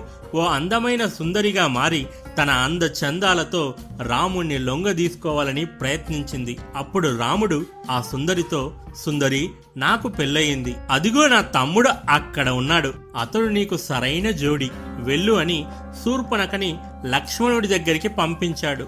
లక్ష్మణుడికి అసలే ముక్కు మీద కోపం ఎక్కువ. నీ వెర్రి వేషాలు నా దగ్గర అని శూర్పణక ముక్కు చెవులు కోసి బుద్ధి చెప్పాడు. శూర్పణక తన సోదరులు కరదూషకులకు విషయం చెప్పింది. పద్నాలుగు వేల రాక్షస సైన్యం మూకుమ్మడిగా రాముడిపై యుద్ధానికి వచ్చారు. రాముడు ఒంటి చేత్తో రాక్షస సైన్యాలను పైకి పంపించేశాడు. ఇదంతా దూరంగా నిలబడి చూస్తున్న శూర్పణక వామ్మో ఇక్కడే ఉంటే ఆ లక్ష్మణుడు ఇంకేం కోస్తాడు అని అటు నుండి అటే పారిపోయింది. శూర్పణక నేరుగా లంకేశ్వరుడు రావణుడి దగ్గరికి వెళ్ళి జరిగిందంతా చెప్పింది. ఆ? ఓ సామాన్య మానవుడు ఇంతటి ఘాతకానికి ఒడిగట్టాడా? చెల్లి ఈ అవమానం నీది కాదు నాది. చెల్లెలిని రక్షించలేని రావణుడు జనాలనేం రక్షిస్తాడని వేలెత్తి చూపెడతారు. వెంటనే వెళ్ళి ఆ రాముడి భార్య సీతను బంధించి తీసుకొస్తాను. అప్పుడే అవమానం చెల్లుకు చెల్లవుతుంది అని రావణుడు శూర్పణఖకి అభయమిచ్చాడు. రావణుడు నేరుగా మాయా విద్యలలో ప్రవీణుడైన మారీచుడి దగ్గరికెళ్ళి మారీచా నువ్వే ఎలాగైనా రాముణ్ణి కుటీరానికి దూరంగా తీసుకుపోవాలని ఆదేశించాడు. అన్నట్టు మారీచుడు గుర్తున్నాడా? విశ్వామిత్రుడి యజ్ఞం భంగం చేయడానికి వచ్చిన రాక్షసుడు రాముడి బాణం దెబ్బకు సముద్రం దాటి లంకలో పడ్డాడు. అప్పటి నుండి లంకలోనే ఉంటున్నాడు. మారీచుడు బంగారు లేడిలా మారి రామయ్య కుటీరం దగ్గర తిరుగుతూ ఉన్నాడు. సీతాదేవి ఆ లేడీని చూడగానే అబ్బా ఎంత అందంగా ఉంది ఆ బంగారు లేడీ! నాదా నాకు ఆ లేడీ కావాలి అని రాముణ్ణి అడిగింది. అడక్కడక్క తన భార్య ఓ కోరిక కోరింది. రాముడెలా కాదంటాడు? వెంటనే ఆ లేడీని పట్టుకోవడానికి రాముడు బయలుదేరాడు. వెళ్ళే ముందు లక్ష్మణ సీతమ్మను చూసుకో అని చెప్పాడు. ఆ లేడీ రాముడికి అందకుండా చాలా దూరం పరిగెత్తింది. ఓ మామూలు జంతువుకి ఇంతటి శక్తి ఉండదు. ఖచ్చితంగా ఇది ఎవరో మాయావి పనే అయి ఉంటుందని రాముడు గ్రహించాడు. వెంటనే బాణం తీసి ఆ లేడీని గురి చూసి కొట్టాడు. లేడీ రూపంలో ఉన్న మారీచుడు అసలు రూపంలోకి మారి రాముడి గొంతుతో హా లక్ష్మణ అంటూ అరిచి ప్రాణాలు వదిలాడు. అలా ఎందుకు అరిచాడు? ఎందుకంటే ఆ అరుపులు విని అన్నకేమైంది అని రాముణ్ణి వెతుక్కుంటూ లక్ష్మణుడు వస్తాడు. అప్పుడు రావణుడు సీతను అపహరిస్తాడు. ఇది గేమ్ ప్లాన్. అంతా అనుకున్నట్టుగానే జరిగిపోతుంది. రాముడి అరుపులు విని సీతమ్మ కలవరపడిపోయింది. లక్ష్మణుణ్ణి వెళ్ళి చూసి రమ్మని కోరింది. అమ్మా రాముణ్ణి కొట్టేవాడు ఈ భూమి మీదే లేడు. ఇదంతా ఎవరో మాయావి కుట్ర అని లక్ష్మణుడు చెప్పాడు. ఎంతకీ లక్ష్మణుడు వినకపోవడంతో నా రాముడికేమైనా అయితే నువ్వు నన్ను సొంతం చేసుకోవాలనుకుంటున్నావు కదూ? అని ఏ తల్లి ఏ కొడుకును అనరాని ఓ మాట అంది. లక్ష్మణుడు ఆ మాటలు విని చెవులు మూసుకొని తల్లి ఎంత మాట అన్నావు తల్లి? సరే అలాగే వెళ్తాను. కానీ నేనొచ్చే వరకు ఎట్టి పరిస్థితుల్లో ఈ గీత దాటొద్దని లక్ష్మణరేఖ గీసి వెళ్ళాడు. లక్ష్మణుడు అలా వెళ్ళాడో లేదో రావణుడు ఓ ముని రూపంలో భవతీ భిక్షాందేహి అంటూ కుటీరం దగ్గరికి వచ్చాడు. సీత లక్ష్మణరేఖకి ఆవల నిల్చుండి భిక్ష వేయబోయింది. వెంటనే రావణుడు గీత దాటబోయాడు. కానీ ఆ రేఖ నుండి వస్తున్న రేడియేషన్ దాటికి రావణుడు దాని దగ్గరికి కూడా వెళ్ళలేకపోయాడు. ఓహో ఇది ఆ లక్ష్మణుడి పనా? అని రావణుడు మనసులో అనుకున్నాడు. గీత దాటి భిక్షం వేస్తేనే తీసుకుంటానని మునివేషంలో ఉన్న రావణుడు అన్నాడు తెచ్చిన భిక్షం వెనక్కి తీసుకెళ్ళడం ధర్మం కాదు కాబట్టి సీత లక్ష్మణరేఖను దాటి భిక్షం వేయబోయింది. వెంటనే రావణుడు నిజస్వరూపంలోకి మారిపోయాడు. అంటూ పెద్దగా నవ్వుతూ సీతమ్మ నిలుచున్న ప్రాంతాన్ని భూమితో సహా పెకిలించి దూరంగా ఉన్న బంగారు రథం దగ్గరికి తీసుకెళ్ళాడు. రావణుడు సీతమ్మను రథంపైకెక్కించుకొని ఆకాశ మార్గాన లంకానగరం వైపు బయలుదేరాడు. సీతాదేవి రామా రామా అంటూ కేకలు వేస్తుంది. రావణుడు వికటాట్టహాసం చేస్తున్నాడు. సీతమ్మ కేకలు విన్న జటాయు అనే పక్షి రావణుణ్ణి ఆపడానికి శతవిధాల ప్రయత్నం చేసింది. రావణుడితో యుద్ధం చేసింది. రావణుణ్ణి గోళ్ళతో రక్కింది. ముక్కుతో పొడిచింది. చివరికి రావణుడు తన ఖడ్గంతో జటాయువు రెండు రెక్కలను నరికేశాడు. జటాయువు అరుస్తూ నేల కూలిపోయాడు. రావణుడు జటాయుతో యుద్ధం చేస్తున్న ఆ సమయంలో సీతమ్మ నగలన్నీ తీసి చీర చెంగును చించి అందులో మూట కట్టి కిందికి పడేసింది. ఆ మూట ఋష్యముఖమనే కొండపై పడింది. ఆ కొండపై తిరుగుతున్న వానరములకు ఆ మూట దొరికింది. రావణుడు లంకకు చేరుకుని సీతాదేవిని అశోకవనంలో బంధించాడు. రాక్షసమాయను గ్రహించిన రామలక్ష్మణులు సీతాదేవిని వెతుకుతూ బయలుదేరారు. మధ్యలో వారికి కొన ఊపిరితో ఉన్న జటాయువు కనిపించాడు. లంకాధిపతి రావణుడు సీతమ్మను ఎత్తుకెళ్ళిపోయాడని చెప్పి జటాయువు రాముడి ఒడిలో ప్రాణాలు వదిలాడు. రామలక్ష్మణుల దారికి కబంధుడు అనే రాక్షసుడు అడ్డుపడి ఇద్దరిని రెండు చేతులతో పట్టుకొని బంధించాడు. వెంటనే శ్రీరాముడు కత్తి తీసి కబంధుని రెండు చేతులు నరికేశాడు. ఆ దెబ్బతో కబంధునికి శాప విమోచనమై ఓ దివ్య పురుషుడిగా మారిపోయాడు. రాముడికి నమస్కరించి తానొక గంధర్వుడనని శాపం కారణంగా ఇలా ఓ రాక్షసునిగా బ్రతుకుతున్నానని చెప్పాడు. రామచంద్ర సుగ్రీవుడనే వానర రాజు ఋష్యముఖ పర్వతంపై ఉన్నాడు. సీతమ్మను వెతకడానికి అతడి సహాయం మీకు అవసరమవుతుందని చెప్పి వెళ్ళిపోయాడు. రామలక్ష్మణులు కాలినడకన నడుస్తూ పంపానది దగ్గరికి చేరుకున్నారు. అక్కడ ఓ ముసలమ్మ కనిపించింది. ఆవిడే శబరి. రాముణ్ణి చూడగానే రామా ఇప్పటికి కరుణించావా? నీకోసమే వేయికలతో ఎదురు చూస్తున్నానని కుటీరం లోపలికి తీసుకెళ్ళింది. ఓ బుట్టలో పండ్లను తీసుకొచ్చి ముందర పెట్టింది. ఒక్కొక్క పండును రుచి చూసి రుచికరంగా ఉన్న పండ్లను మాత్రమే రాముడికిచ్చింది. రాముడు ఆ ఎంగిలి పండ్లను అమృతంగా భావించి తృప్తిగా భుజించి శబరిని కరుణించాడు. ఆ తర్వాత రామలక్ష్మణులు సీతాదేవిని వెతుకుతూ ఋష్యముఖ పర్వతానికి చేరుకున్నారు. ఆ తర్వాత ఏం జరిగిందో నెక్స్ట్ వీడియోలో తెలుసుకుందాం. This is Prashant signing off bye bye and take care